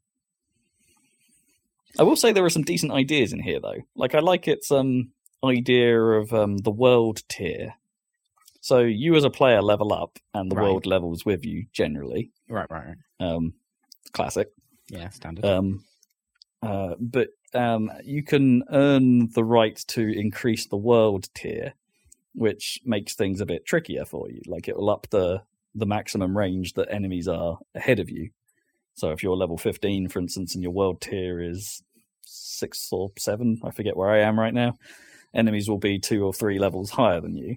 Um, uh, but the and so why would you do that? You're making the game harder. And it's like, no, exactly. You're making the game harder to suit you, but you're getting rewarded for it because you can start wearing gear that's more levels that's that's so many levels above your cap. Um, you can wear um, uh, you, the chances of loot dropping that's that's better increase the harder you make the game. Um, and I kind of like the fact that that's that's all detached because it means you can get yourself in a situation where it's like, okay, like this is clearly too hard for me right now. I've not got the right setup, or because I'm playing on my own, I can't fight this in the way that I need to. I can just drop the world tier and make this fight easy. I'm not going to get decent loot out of it, but I can. I can tune it. I can at least get through this damn bit. That's Um, kind of cool. And I don't know. I think that's pretty interesting. I think it's like it rewards players for making it harder on themselves. Momentarily, yeah. Yeah. Or, you know, making it easy. Like, I leave it at the hardest setting most of the time. Hmm. And then, but and then if I struggle because it it's one of back, these yeah. fights that's just a bit like, oh, I don't know, I don't think I can do this s- single. I don't think I can do this solo. Um, uh, yeah, I'll drop it back for a bit, just one level. Because yeah, the, the the differences between levels do seem quite extreme. Like dropping it back just one is normally enough to make the fight piss easy.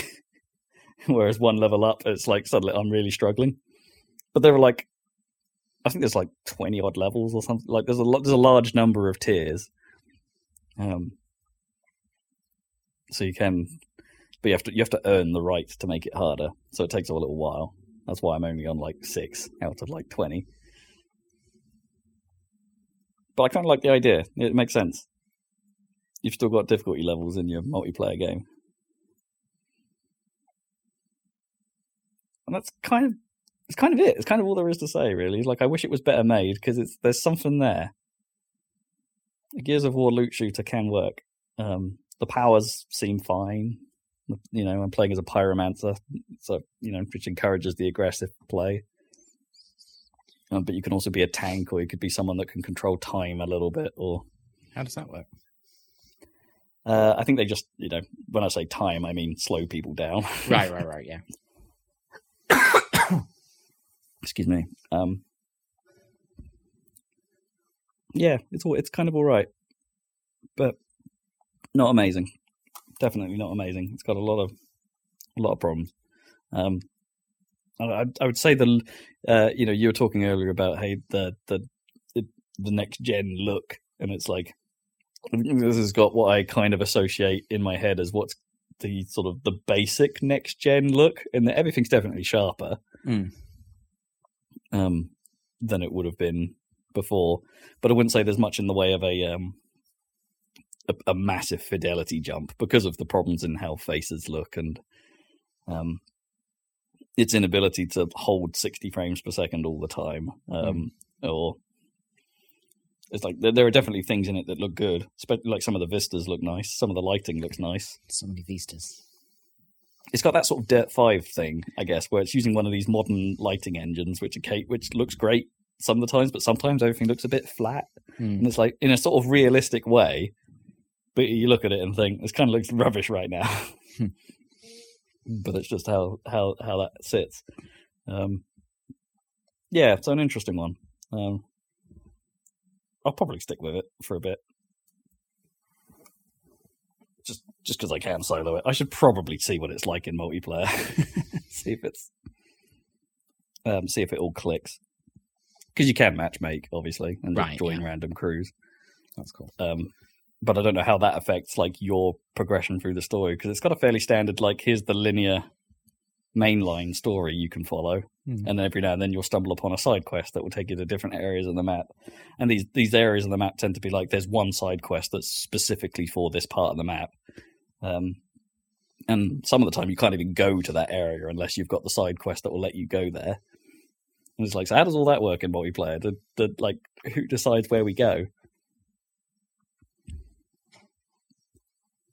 Uh, d- I mean, I guess you have to play it to find out, but what whether there's Mm, like focal like commands built in and stuff. yeah. How does it handle the story elements? How does it handle the cutscenes? How does it handle conversations? How does the story make any sense when there's four of you and the story talks about you being the last? You know, Right? Yeah.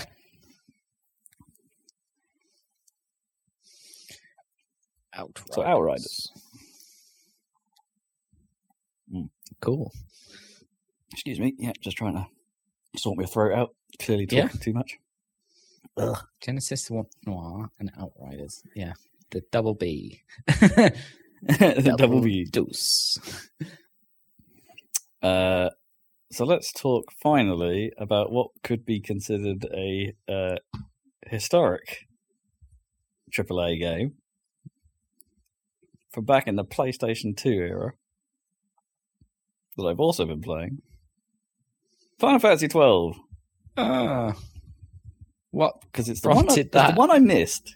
Ah, okay. I Uh, don't remember the Zodiac Age. what it's about, that one. Right, yeah. So the Zodiac Age is on Game Pass, obviously, um, where I get all my games. Um, and the Zodiac Age is the basically the sort of remaster of it. Um, so they've, oh, I would say it's a very light touch remaster. Like the UI and the text has clearly been like upresed and things. The game runs at 4K, I think, or at least it looks decent enough. I can't really tell.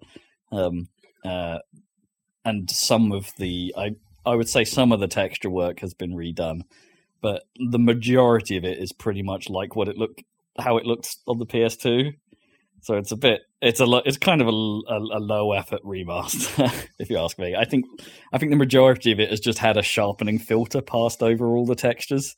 So it's got this weird like like hard edged look to it that's like I don't think is quite right. Hmm. I don't know if that's what that I mean um Zach, you're probably more familiar with the uh, art style of Ivalice than I am, thanks to it being the same location as Final Fantasy Tactics. Um, Oh, I don't know if it is the art style exactly. Like the races, obviously, but sure. I don't know if it's. I guess it's sort of got a little bit of that semi steampunkiness to it. Kind of. Sort of. Yeah, I would say everyone's outfits have like got. Well, it's, not- wouldn't- it's not really steampunk, but it's got that kind of metal curliness to it. well, it's like you get like musket esque guns and that kind of thing Mm. in, in tactics, especially. But then alongside Oh, yeah. regular Final Fantasy, uh, Final Fantasy ass magic. Yeah, there's definitely guns here, but although I've not seen too many of those. But there's um, yeah, there's guns. There's uh, there's airships that have weird magic helicopter blades, sort of like almost like drones. They fly a bit like drones. Um, magic drones. Uh, yeah, but the the, the um, hmm, I don't I don't really know where to start with this because again, it's all right. It's like um Final Fantasy twelve was kind of the departure from the Final Fantasy of old. This is when it started to change, um, when it broke from its patterns. Because Final Fantasy ten uh, was the last. Like, like you have to skip eleven because eleven was online. It was the first MMO they did. Um, um, so like you, you're going from X to twelve here, and X was kind of like like uh, I would say the last of the traditional Final Fantasies. It's it's still turn based combat in that. It's still um um it, it's it, it's still what I would say is like what my brain associates as a Final Fantasy game. That the you know, a classic JRPG. Um and 10 was definitely that. This and 13 have way more in common than I realized. Um so uh, you're you're not you're not really going into a separate battle system for this. You're you're effectively just sort of walking up to dudes and you're saying what you're you're targeting them. Um, uh, and similarly to you would in the turn-based mode, you press A and it will bring up a little menu, and then you say like I want to attack this guy, and then it will do it. But then, um, but all of that is happening pretty much in real time. There's no stopping. Like it will, it will stop in the menu while you're choosing what to do, but everything else is kind of just playing out in real time and position and in the dungeon where you're just standing as it's it's it's, it's more of a dungeon crawler in that respect. Um, yeah, you can stop at any point and say, "Hey, I need you to cast magic on this guy. I need you to heal this guy," and you can do that all manually if you want. Um, but this game's thing is what it calls the Gambit system, which is basically minor programming. Oh you get, right. You get like you get like a load of slots, and they're in like priority order, but they're basically Hmm. just a queue of if if this If then else. that. Like, yeah. Yeah, it's it's strange. So like at the top of the queue, you might want to put like priority one. If an ally is less than thirty percent health, chuck a potion at them, uh, and it will do that action if that's true. Uh, and if if that action can't be fulfilled, it will move on to action two and be like, all right, what am I doing? And it's like, well, I'm attacking the the party leader's target. And it's like, okay, great. Cool. Uh, and it, it's interesting. It hasn't really expanded very well much yet Hmm. because you you at the start you only get two slots per character, like so you're Hmm. limited to what you can pre-program in there, um, and you're also limited by what you can put in the if block, um, by what gambits you've been able to purchase. That's right, you have to purchase programming blocks. They are something you can buy from a shop Okay. Is really weird. So you have to you have to walk into a gambit shop and go, "Oh, I'd quite like the if I'm poisoned uh, command, please." All right, yep, that'll be fifty gil. Buy that and add that to your list, and then you can use that as part of the gambit system. Um, but then, like, you also have to level up enough to earn enough license points. So on the character's job sheet, you can eventually earn the right to add another gambit slot to their programming list. Um, and then make that more complex or less complex. Um, and there's also three different pages of gambits you can have. So you can switch from one gambit system to another if you wanted to be like, oh, I've pre-programmed these three different rule sets, but right now I need this character to be using this rule set. Um, so I could drop into the menu and switch their gambits to this rule set. Um, it's a weird system. It's it's kind of odd, and uh, I think the whole game generally is striking me as kind of odd. Um, I'm sort of drawn in, but I wouldn't say I think it's good. Hmm. Like it's it's interesting, but I don't think it's good. Do you think it has potential to develop it? It does something. I mean, I hope so. I'm like seven or eight hours in, and Right. the story is completely uninteresting okay. so far. Uh, Nothing's happened. I don't like nothing has happened. It's like we're we're like Vaan is a is a totally he's an idiot basically. He's an idiot lead character, Yeah. and um, just uh, he's a oh, but I'm like okay. Let, me try. Let's try and let's try and parse together what actually has happened in this game. The game opens with like the wedding of two people in Ivalice. I think we're in Dalmasca, um, if that makes sense to you, Zach. Um, and um, yeah, there's two two important people get married. They then die um, as part of a war. Um, the nation of Archadia are, and one other massive nature nation who I can't remember the name of, who are either side of Ivalice, are basically having a fight, and you're in the middle. So like Archadia tries to basically just take over Ivalice to push its front line up, um, and they succeed in doing so. Um, so those two people you just saw get married, yeah, they're dead. Um, right. Uh, so then the king of Dalmasca basically wants to surrender and to avoid more bloodshed in in in the nation. Uh, but a group, a resistance group, says you can't do that and murders their own king to stop him from signing the treaty, which then means Archadia just walks them violently instead. Um, so this character called Basch is then blamed for it, uh, and this other character called Reks is also there. Reks turns out to be the protagonist's brother, who is also now dead. So the protagonist is many, many steps removed from what the hell happened in that intro. It's like it's your brother who died at the moment that the king was stabbed in order to prevent the war that killed off these two people we saw get. I'm like, why? Why have you told me all this? Like, none of that seems particularly relevant right now. And all that seems to be happening is that hey, the Imperial Army kind of is in control over everything. There's a resistance movement. That uh, that's kind of it. Right. Like most of what I told you happens in the first hour, and then after That- that, point, it's just kind of like okay, more there's a of a s- resistance movement, and we've done trundled trundled around and done errands and tried to break into the palace for no good reason and got caught and broke out, all for kind of no reason. I don't understand. Kind of more of a setting than a story. I guess. Yeah, yeah. And it, it's not helped by the fact that I think the game is ugly as butt. Oh, Like- right. yeah. Like even with the remaster treatment, it's not a it's not a good looking game. Like even for the PS2 era, like Final Fantasy X, I think looks good. Like Right. for even for even for a game of that age, like but it's just every building is brown and stone and square and not really very nuanced look to it. It's then you go to another city and that city is also brown and made of bricks and square and bad looking. And like at one point you go to an airport effectively to get on an airship to go somewhere else and that airport is brown and, and blocky and not very interesting. And when you land on the other side at the other airport on a different continent, it looks identical. It's the Oh, same no. airport and it's brown. And it's like it's the visual depart like for a Final Fantasy game, for a main numbered Final Fantasy game. I don't see the effort. I don't see it.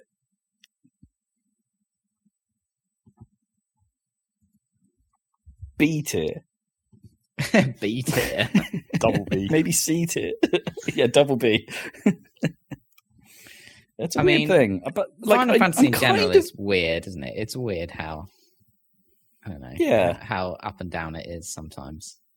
I mean, like you could argue my favorite one in the series, FF8, is the one with the worst storyline, and you could, you, you know, I'd believe your argument for it. It's a weird ass thing, um, um, but yeah, like this this one in particular, like I like it's it's hard to, it's going to be hard to like, but weirdly, I would there's something about it that is drawing, and I can't really explain why yet there is something about it that means I don't mind actually spending hours on it at a time, despite all those flaws. Maybe it's because like there is enough like not said that it's just like something's got to happen. This is a mainline Final Fantasy game. Something's got to happen.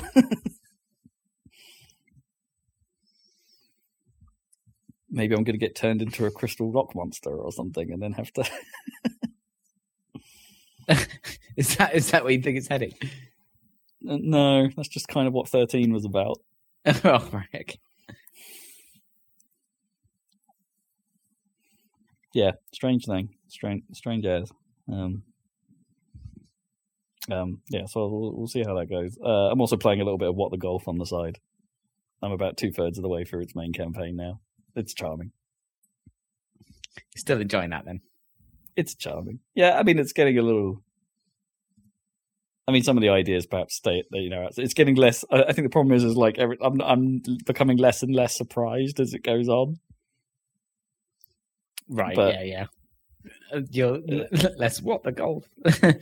Yeah, exactly. I mean, I could I could spoil it here with a few things, but uh, like I'm not sure I should. It's like there's a. I think there's one thing in the in the trailer I can say. It's like there's a super hot section, and it just at the end of every level it just goes super pot. And That's quite good. Yeah. Super. But yeah, it's decent. It's good fun. And that is my gaming Fortnite Without playing Fortnite. right, it's time for you, Zach. Well, this fortunately won't be very long, I guess, probably. Although a number of times I say that and that's not true. But this is another one of those times where I feel like I haven't been playing anything somehow, even though it feels like I should have been. Um, one of the things that I haven't been playing, because you know we have to get that, that out of the way, It's because Get it out of the way. I've been resisting the temptation to play more freelancer in case we oh, make really? more videos. Have you been like, okay, you want to get sucked into that? well, it's like That's as soon as I started playing, I was like, yeah, I could totally go for playing this again. yeah. we have to make if we're going to make a video of it I have to not do that I mean it's not like I don't know like that entire story Like. I would I would keep it backed up because I'm not set up for Deus Ex still. So then we could probably do another freelancer next week. and the only the only like I did play it a tiny bit because I was like, well, I can at least get through the like between main story mission grinds. Right, yeah. That's a good idea. And I, I was also actually wondering because like the way it unlocks the next story mission, your pilot level is based on your money, basically your uh, like net worth or whatever. So it's based on like literally how much cargo and Is it how- and, and your actual credits and all that stuff. Oh right, so it's not how much you've earned No, it's not based on how much you've earned in between the last story mission and the next one. So I was Hmm. pondering whether whether it'd be possible to just like do some super boring grinding right at this po- right in this early part of the game and just build up a big pile of cash so that the storyline missions will automatically advance. I see. Just chain on. I think that's probably how it will work. but That, that might be a bit where it's like it makes you do like one side mission just to say you've done one, and then it will like unlock immediately or something. I don't think it will. I don't think it ever forces you to actually do the side missions, mainly because you can earn money in other ways. That you could just Hmm. go trading or go into a scrap field and shoot scrap out of the out of little asteroids forever and make money that way. So I don't think it ever forces you to have a specific way to make money. Maybe it's one of those where it's like you're in a bar and they say go do some work, and then you have to like just leave and come back, and then it's like, oh hi, Yeah, it could just be like a if you take off into space, then a radio message will trigger. yeah, But the trouble is, like, it, that definitely would be quite a significant grind because, like, the I think the way the money scales in that game is quite steep. Like, you go from making like two thousand quid per mission at this point to like ten thousand quite quickly. so having to spend a whole bunch of time grinding a two thousand reward mission might not actually be worthwhile. It might be Hmm. easier to just like do one side mission later, but I don't know we'll see about that. And then I also like, in case we do want to make the video, I also uh, after I'd done that little bit of grind, I was also like, well, I could also just like discover some of the map locations. I could fly around and like pick up some of the like free weapon loot off the shipwrecks that, that are in specific locations because the, the like that the main story is never going to tell you to go to those right. so I flew around and re- went to some of the wrecks that I actually remembered, and I was just like, "Oh, these weapons aren't really any better. They're not actually special weapons at this point in the game." Uh, Would it like? Oh, would they? So they'd they'd always be like at a specific, level. Would they? The ones you find, it's not like they're like level scaled or anything like No, that. No, because the shipwrecks are preset, so they're just in the in the system. Okay, and they're always in the same place, and they always have the same weapons. And it's just because because of the way the main story is structured, you can't get to the other systems, so you can't like skip ahead. Essentially, right. I see. So you might as well just I go and pick those up and get whatever guns they have. But uh, yeah, at this point in the game, they are just generic weapons, not actually the slightly rarer stuff. Although I don't know if they, I don't know if they do they ever get to being apart from the very late game ones. I don't think they're ever like you know named weapons or whatever you might call it in, in modern terms.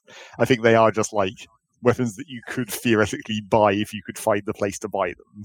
Essentially, Right. They're not exotics or no.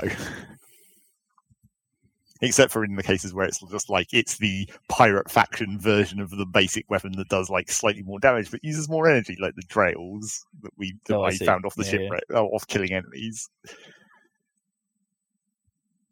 I see.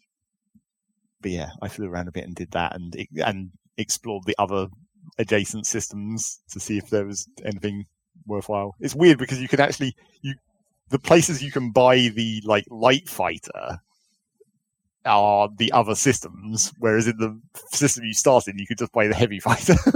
it's like Mm. there's no reason that you'd ever think to buy the light fighter because you get you're like, "Oh, I need to upgrade my ship. Well, I better fly around the one system that I can get to at Yeah. the start of the game. Oh, look, I can buy the heavy fighter or this freighter. but then once Maybe you actually unlock have- the ability to jump to the other systems, it's like, oh, I can also buy the light fighter or the weird like enhanced version of that civilian fighter you start the game with. Which why would No, anyone buy that either? Is it just so? Hmm. I wonder if it's like you might not have made enough money for the heavy fighter, or for even noticed it was there. yeah, I guess if you point, never so docked on like- like the specific stations where it's sold. Yeah, so if you then fly away and just do the next bit of story or whatever, you're, But, you're ended yeah. up in a situation where you might have a slightly cheaper fighter you could buy. But why would you not dock at every station that you can get to at that point if you're looking for? Well, if you're looking for. I mean, we have to ship, I dock there anyway as part of the story, didn't we? We had to dock at Oh yeah, you have to where dock the heavy fighter was. Yeah, Yeah. So I should point out, just in case it's not clear, this is the next video that's going up on Happy Salad. On Happy salad. Yeah. Yeah. Have yourself some freelancer. Yes. I mean, we didn't make the game, but because we're playing it, I guess we have a relationship with the people that did. I well, guess we do. not sure about that. we have an understanding with the people who do, maybe. I don't understand. The understanding is that please don't copyright our video. I mean, please don't could do it copyright on- strike our video. You can view it on video on YouTube. We have a relationship with the people who host that. Yeah, That's true. You could Yeah. also come to happysad.net. We own that station. We actually do. although we don't host the videos there. no, that would be too so that. Um, I suppose we don't own the servers, though, but we have an understanding with the people that do. With the people Yes. who do, yeah. um, apart from that, uh, I forgot what else. Um, oh, I played some. it. more- I've played some Shapez.io again, mainly because I hadn't played because I hadn't I hadn't played since they put in achievements basically. so I was like, oh, I can start a fresh game and just get all the achievements, or not all the achievements. Might have put myself in a Factorio situation again, where it's like, God damn it, these last few achievements are going to hang around forever because they're annoyingly difficult. Hmm. Except I don't think there are. The problem with the one Factorio achievement I never got was it was a super long term thing that you had to do in vanilla, like without mods. so that was just kind of annoying. Whereas in this game, it's just like the I think the hardest achievement is probably the like speedrun achievement, and that's just a matter of like figuring out a build order essentially, figuring out the quick way to get through the start of the game, which is what the achievement's for, rather than the whole game, which is what the speedrun achievement for is in fact. Hmm. But yeah, I got I got I got to what they call free play, which is weird because like the first 26 levels, the shape that you have to make and deliver to the hub is like preset. So it's they're very specific, specifically designed shapes that progress you through. Like now you can paint things, now you can cut things, now you can rotate things, and whatever. So you get through that, and then you get to free play, which is after level 26. And then at that point, the shapes that you have to deliver just become randomly generated. So like each quadrant of the four corners of the shape, and then like it's two shapes stacked on top of each other, and each of the quadrants is painted differently. Because the idea is with that that like once you get to that point and you've unlocked all the tools, you're just meant to build a machine that automatically makes the right shape. So like the the hub the hub has like a little uh, port on it that that sends out what shape it wants, and then you just put that into the wire system, and then you you know process that signal through a bunch of different gates and calculations or whatever to disassemble it into the parts, and then have your machine just build the right thing, which is quite helpful, but also means that you sort of once you've built that machine, you can just sort of sit there for a few levels and it just does it automatically, which is kind of nice, but then you're not playing the game any longer. Did that um, Alexa message get picked up just then? no, I don't think so. Okay. that was quite fun. It was just like um and we interrupt this uh this podcast to tell you that the bloody fridge is open. the bloody fridge is open. Naturally. Yeah, so I, I built this that you get an achievement for completing a level without changing your factory at all, which is basically the trick to build the make anything machine where you just have it automatically configure itself to build the correct thing. But the trouble is that though when the when it switches over to those randomly generated shapes, it changes from being like deliver a thousand of this shape to being like deliver eight of this shape per second. So after you've built the machine that makes anything, you then have to just like expand that to make a lot of a thing. Which again is kind of not very interesting at that point. It's like you've solved the problem. Now you're just multiplying your solution several times over. Hmm. which is maybe not that interesting. I mean, I'm sure I could come up with a way more optimized version of the make anything machine that I made because it is quite like slow and you use like whole belts of material to make a, like a quarter of a belt output or whatever because there's four quadrants in each shape and everything. It's not a, not particularly efficient. But yeah, so I got I got most of the way through that, I guess. I got a significant portion of the achievements, but not all. so who knows? Who knows whether I'll continue with that again? Also, weirdly, for this being like the super minimalism Factorio, it like it doesn't run very well at this Hmm. point when the Oh, machines no. are this big. But you know that's kind of inherent in this kind of super See, this super, is why you super need- indie game. This is why you need one of these Threadrippers. is Yeah, exactly. I do need CPU for the types of games that I play. Yeah. Nothing but CPU. And then I guess the other thing that I played extremely briefly, but I, is kind of funny to talk about, was I've been seeing a lot on YouTube uh, mentions of this game called Friday Night Funkin', Friday Night Funkin'. Funkin. which is basically Is that Um, F U N K I I-N N apostrophe? Yes. Oh, I was kind of hoping it was just Funk N. no, not quite. Funkin. Funkin'. it's basically um well imagine imagine DDR, then imagine Stepmania, the PC version of DDR. Yeah. Then Yeah. imagine someone made a Flash game of it, except it's not Flash, obviously, because Flash doesn't exist any longer. So I guess HTML5 version of it. Right. it's basically what would be a Flash game DDR Stepmania clone with the the the like conceit of it is slightly different in that like it's meant to be like rap battles almost, except there's no lyrics. It's just like noises. But like, Yeah, like- like that. but you you see because it's like a rap because it's like a rap battle. You uh, so there's like two lines of notes going down the screen, but it like takes turns. So you like see the enemy do their pattern, and then you do your one. so it like hands it back and forth, and then sometimes there's duets where both are going at the same time. But I mean, you're obviously only looking at your half of the screen essentially. Slight tangent on the maneuver, maneuver, maneuver, maneuver. but but on, on Friday it was the last day of my project, and they the, the client organised like a quiz, uh, which is fine or whatever. Uh, but I noticed on the invite before we joined that the penalty for losing the quiz was you had to write and perform a rap in six minutes. And I was like, that's impossible. so I was like, okay, we're going to need a plan because we're definitely going to lose this. And of course, yeah, we lost by one point, obviously. And I was like, and they were like, okay, go on another call, like another Zoom call, and like write your rap and then come back in five minutes and then do it. And I was like, there is no way we're going to collaborate to write a rap in five minutes.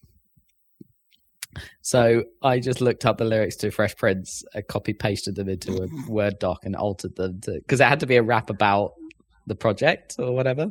So I just changed lyrics to be about lockdown, including including that bit. So it was like novel coronavirus that was up to no good. Started making trouble in the neighborhood.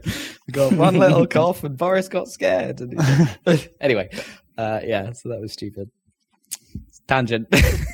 But yeah, so Never, never, never, never, never, I played I, I played most of that game except I didn't really get all the way through it. But I was, I was it's okay. It's very clearly like you know they're trying to make it a, A real web- game, they, web like game, a Kickstarter yeah. or whatever.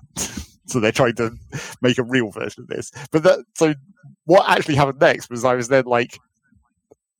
I was just I was thinking about it. I was like, oh yeah, Stepmania. So then I was like, I've totally still got my old Stepmania files on my oh, external really? hard disk. like Yeah, the ancient got them somewhere. MP3s. Yeah. And, I, and then I was like, I wonder if Stepmania is still a thing, and it totally is, of course. so I was just like, well, I'll just fucking download Stepmania and get them, get my ancient step files off my external hard disk, and they're still totally, you know, they must still be using the same format or whatever because they still totally just load. Oh, really? yeah. Yeah. So I was like, oh, well, yeah, I guess I'll just have a nostalgia moment and play all these dumb songs because I didn't really even have that many. There's only like 20 files in there.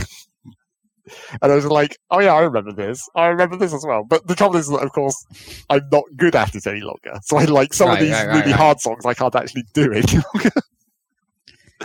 I'm sure you get back into the groove. But then it was just like, oh yeah, I remember. I remember how I have all these terrible songs, and then I remember. Then it's like, oh yeah, I remember I made these terrible songs as You well. made them, yeah. Yeah, yeah. I have the. I have the. The like- Carnival Night Zone. no, it wasn't that. No. I have the four files that I made. There's a half finished one of Rob's songs Hmm. that I never got round to finishing. There's naturally Science Genius Girl by Freezepop. Naturally. Had to make a chart for that. Well, except that one's well easy. I think I was deliberately making an easy chart before I was going to make a harder one, and then didn't get round to it. Uh, there's uh, Skydeck from Sonic Adventure. Oh yeah, I remember that. the actual that was probably my best one. And then there's the hmm. really fucking impossible chart. Well, not it's actually not that difficult, but really dumb chart of "I hate hate" by Cornelius, Oh, which I was only using to, to to fiddle around with like the how you can change the BPM of the song in in the level. So like the step Yeah, chart, you would to. shift speed. Getting yeah, getting the getting that to match up on that track must have been pretty difficult. Well, it's funny because whenever it does like those long guitar, you can just like speed the chart up, but while you're doing a hold, so it just looks cool, but it doesn't Hmm. actually make it more difficult. And pauses, of course. You can have all kinds of weird pauses in that song. Oh, And also- yeah. Could you imagine with all the weird little guitar bits, you could just make it like randomly stop. Yeah. Pretty much, that's what I did. And then Oh, I also discovered that I one of the songs that I'd forgotten that I did have um, amongst the other songs that I downloaded was a certain song whose real name is Hot Limit. A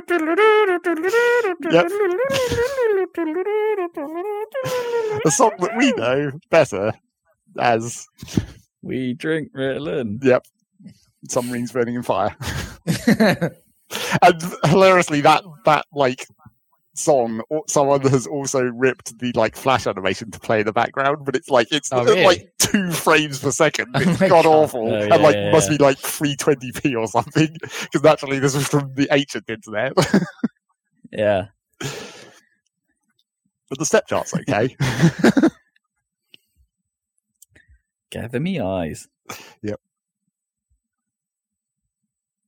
So yeah I, I played that was like so after i played about 20 minutes of Friday Night Funkin' i pay, played about 10 minutes of stepmania and then i was like okay i'm good okay. Now we're done. I think I ended up downloading like because there were packs available for that. We could basically get all of DDR's history. Yeah, you def- you definitely had like the I think I actual had it songs. all. Yeah. I had weird bullshit that I downloaded and, and charts that other people had sent me that they'd made. Do I, I, this, spent, this was a popular thing, like in the fairly early days of the IRC channel. There was one guy who was super Hmm. obsessed with it, and then everyone got into it for a while and was just like making their own charts for weird songs.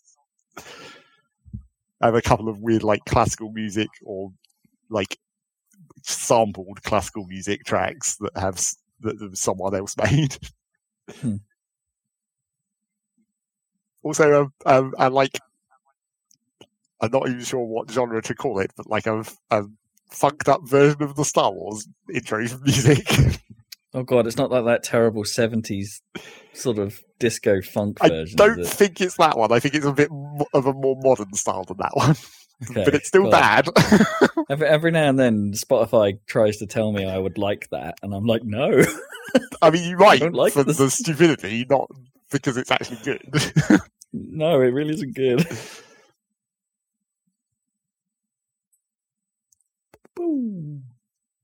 So there was that. 70s. Yeah, that's that's quality.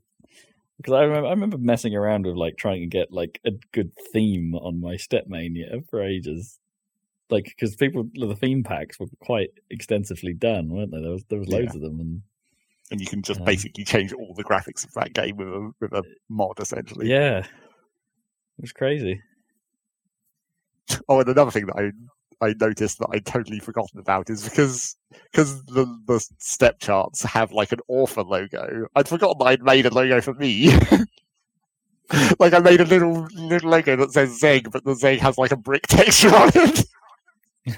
This nice. wasn't the same. It wasn't the same one we used to use for like no, it, it, it just wasn't another. It was just like here's another version of that where I made another stupid.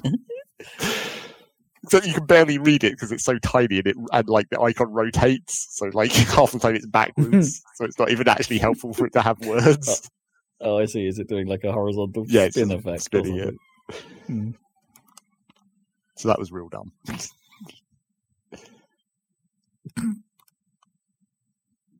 think Burning cell phone. I think that was pretty much everything. I did briefly go back into Minecraft again, I guess. I'm still thinking about continuing with one of the various mod pack things I was trying out before, but it didn't stick very well. I think it's because I've just got too used to the.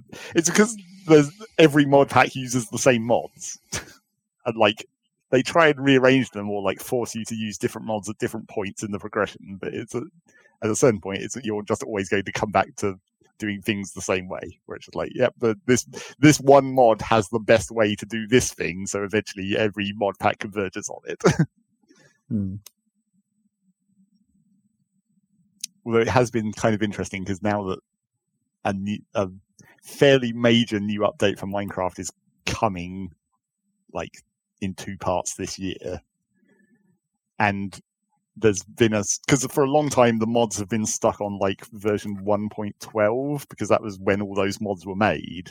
And like as minecraft continued to update the mods just couldn't keep up essentially so they just committed to being we're just going to stay on version 1.12 we'll update the mods but we'll still be on version 1.12 Hmm. but it's been so long at this point that now now some of the major mods like the tinker's tools mod and whatnot are, are actually trying to update to modern minecraft like 1.16 so there is starting to be like mod packs where you can play in actual modern minecraft with all the stuff that's been added to minecraft since then and with mods. Which is kind of interesting for me because then i play it and i'm like i don't even know what parts of this are the mods and what parts are actual minecraft any longer because hmm. so much has been added to Minecraft in the meantime.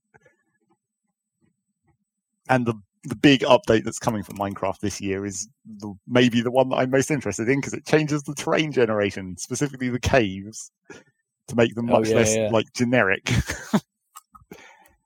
I don't know if it's going to actually be better for me though, because my problem with random generation is always, you know, the problem of random generation of things being like messy like it, it, things that don't match up properly or like weirdly overwrite each other's generation and it fucks it up. I'm not sure it's going to help with that, but it will probably just make the caves bigger and nicer to look at at least.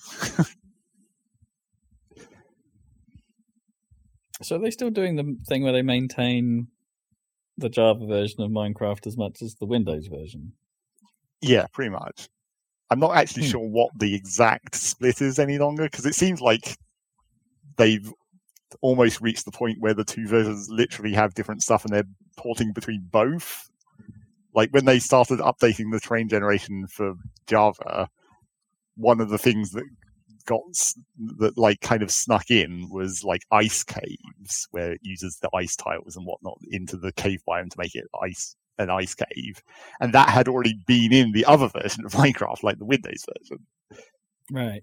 but like it wasn't So, it's sort of trading both ways but i think i think the windows one is slightly ahead but like still doesn't have this full uh, big update that they're currently working on for the java one right, because that, that's sort of what I'd, how I'd imagine it to be, right? Microsoft's focus or Mojang's focus will, would have been on the the modern version, I suppose, because that's what ends up on the consoles. And well it's just weird how minecraft is even developed because a lot of the time it still seems like there's just like two people working on it. I mean that's maybe that's the fault of their like pr strategy or whatever where they only have ever have like two people in the videos talking about all Right, the right, features right. all the time. So it only seems like there's two people working on it. Although on the other hand considering the speed that these updates actually come out it also kind of seems like there's only two people working on it because it takes forever. And in fact, this update that's coming in two parts this year was only meant to be one part, but then one half of it didn't get, you know, didn't get done enough in time. So now they're like, oh, we, it's going to take forever for this to come out if we wait for the whole thing to be done. So we'll have to release it in two parts instead. God damn it. So that's the state of Minecraft. It continues to be Minecraft, even even with Microsoft's help. I'm sure I've asked you this before, but is the modern version like? Was, is there a mod scene for that version as well, or is it like does everyone just converge on Java? I don't know what the Windows situation is like for the for mods. It's Right. ages since they did that, right? Yeah, Came out with the C version. It is now, yeah. because I mean the, the the thing that's easier, I guess, in the in the Windows version is for like it's not exactly mods, but they call them resource packs, which isn't just Hmm. skins. It's like it can actually sort of alter the game in some ways, just not as much as mods.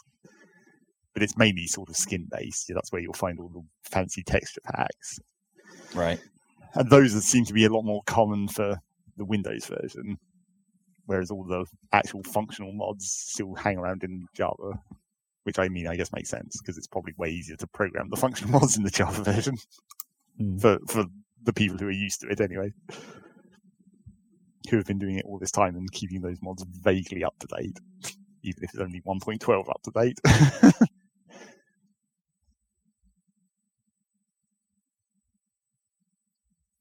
and I think that's more or less all I did. Like I didn't continue playing Pokemon, unfortunately.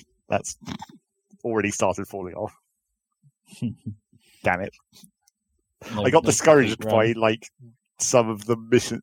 It's some of the dungeons that you have to go through have really awkward setups where it's just like you start at level five and you can't bring any items with you.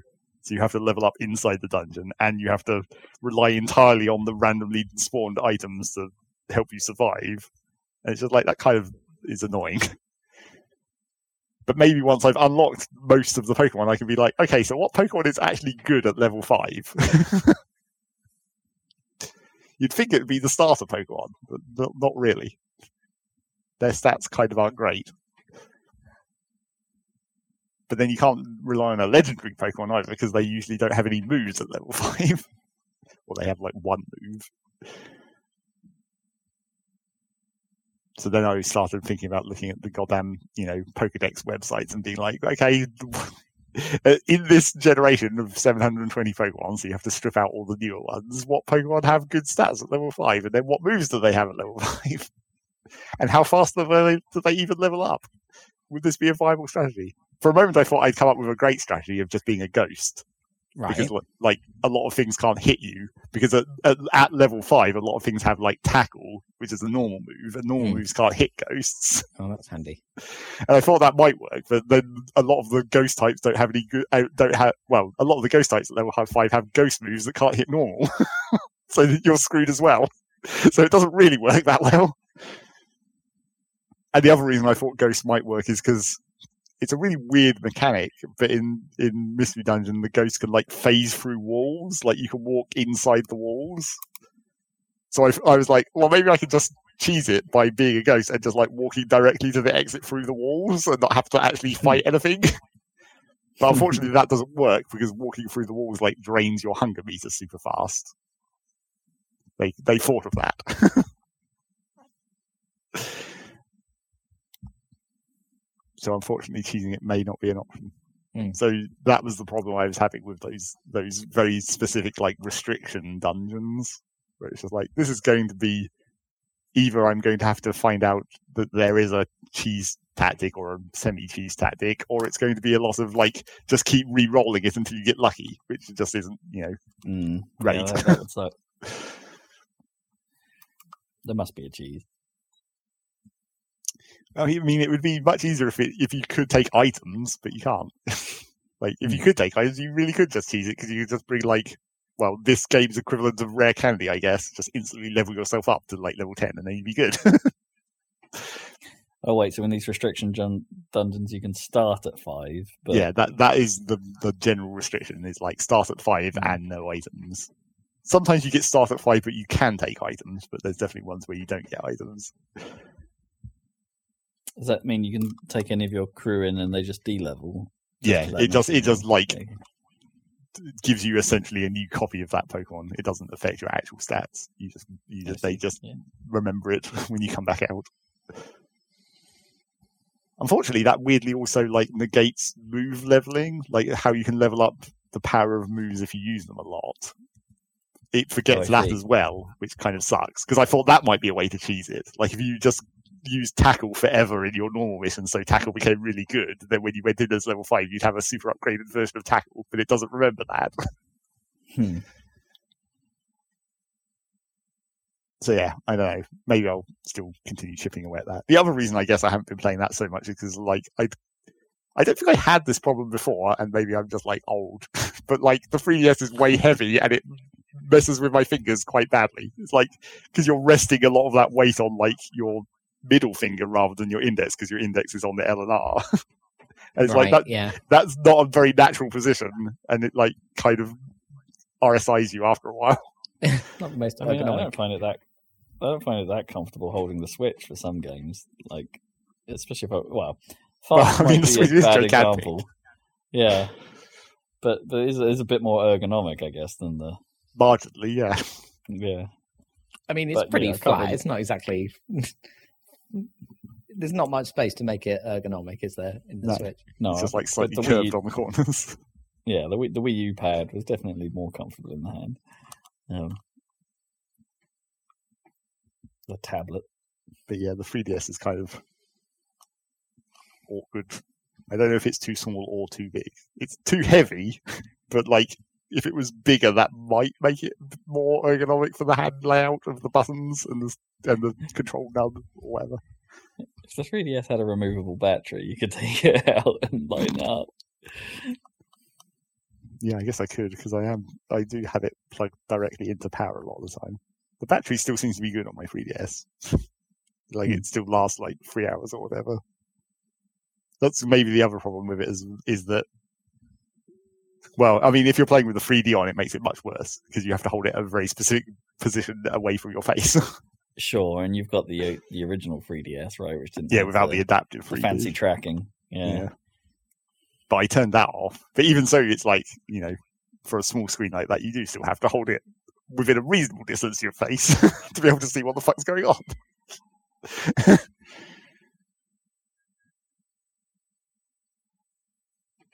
so that's that, I think. I think that's everything. Games, what have been played by Zachary Burgess. Cool. The cat is denying this podcast to end.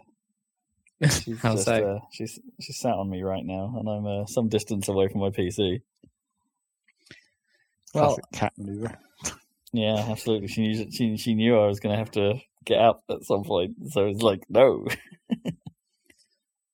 well, I fiddled around yesterday, and because finally the my extra Sonos speaker arrived, so I tried Oh, to yeah. set up the surround sound, which was quite fiddly, but I think it well it seemed to work eventually.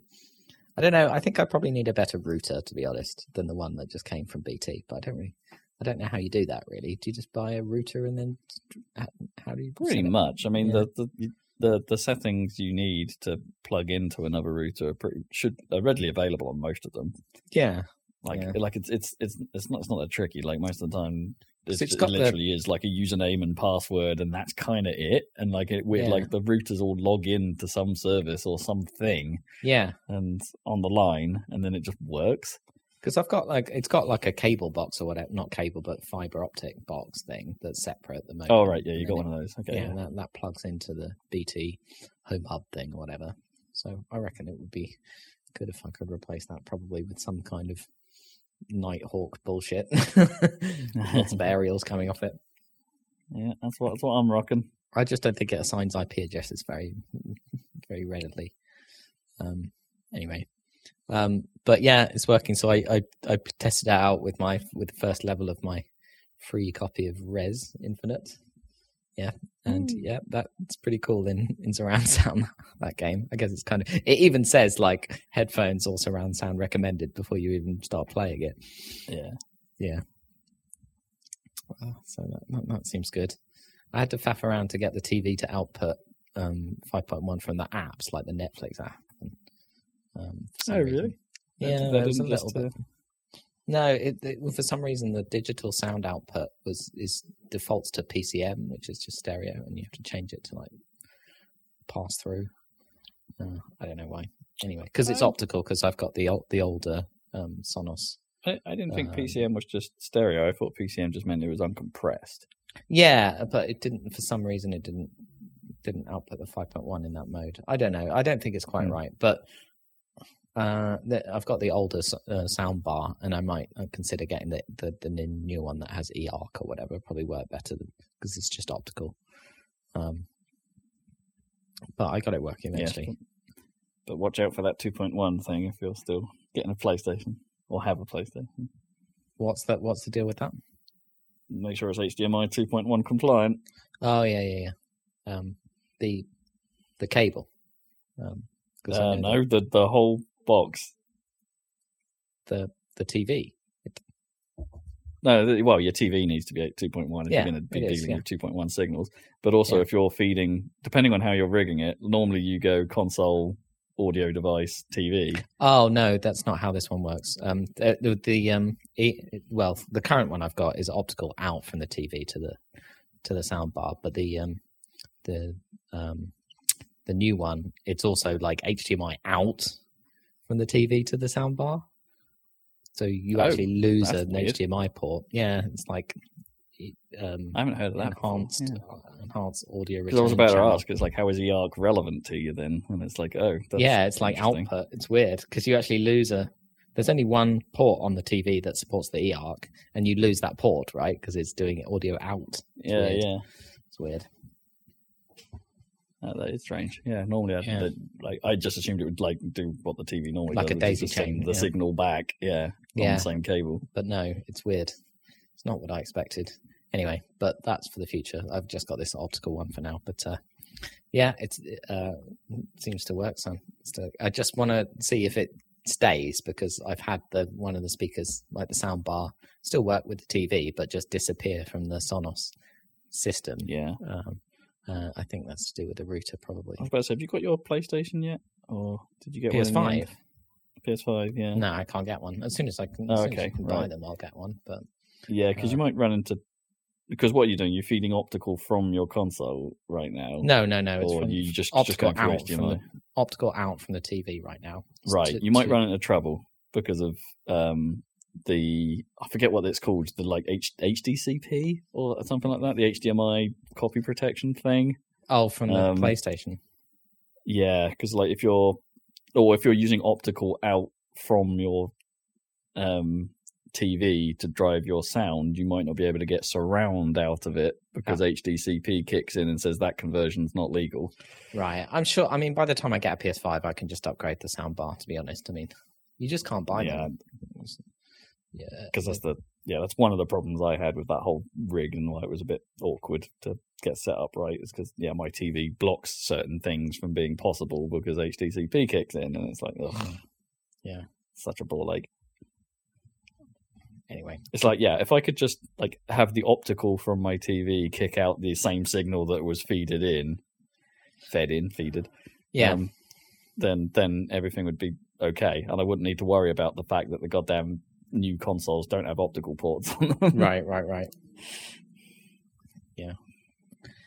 Uh, but yeah, Rez is Rez. It's just as good as it was on PS2, but sharper and uh, and in surround sound. So that's good. So I'll have to try something more serious uh, with that and see what the effect is like. What would be a cool thing to try with surround sound? I guess something like Uncharted or something, right?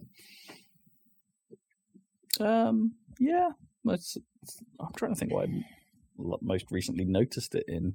Like, I always thought the Call of Duties that were were good with their sound balance, Right. Um, in Yeah. surround, um, they always did a decent job. Um, I guess racing games like easy to do a decent job at. Yeah, I suppose so. What they're coming up behind you? Yeah. Yeah, I should probably boot up Wipeout again, see what that's like. in- Yeah, give that a go. Yeah.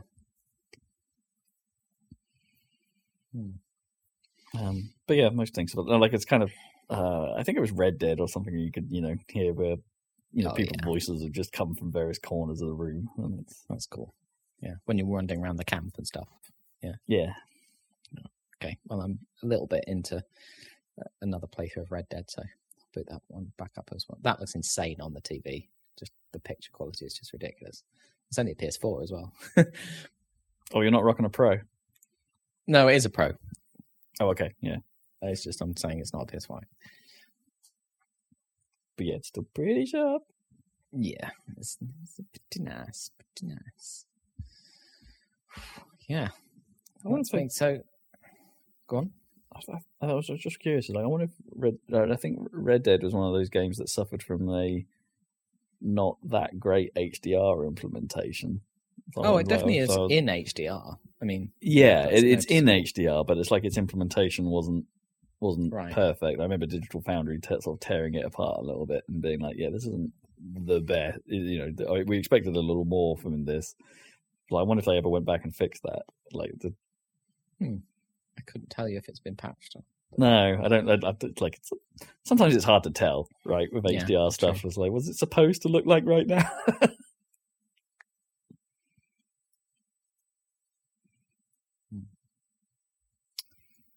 the cat has now left my lap. Okay. Very good. This podcast can to end. Signals the end The- of the the cat- podcast. The cat is not interested by HDR.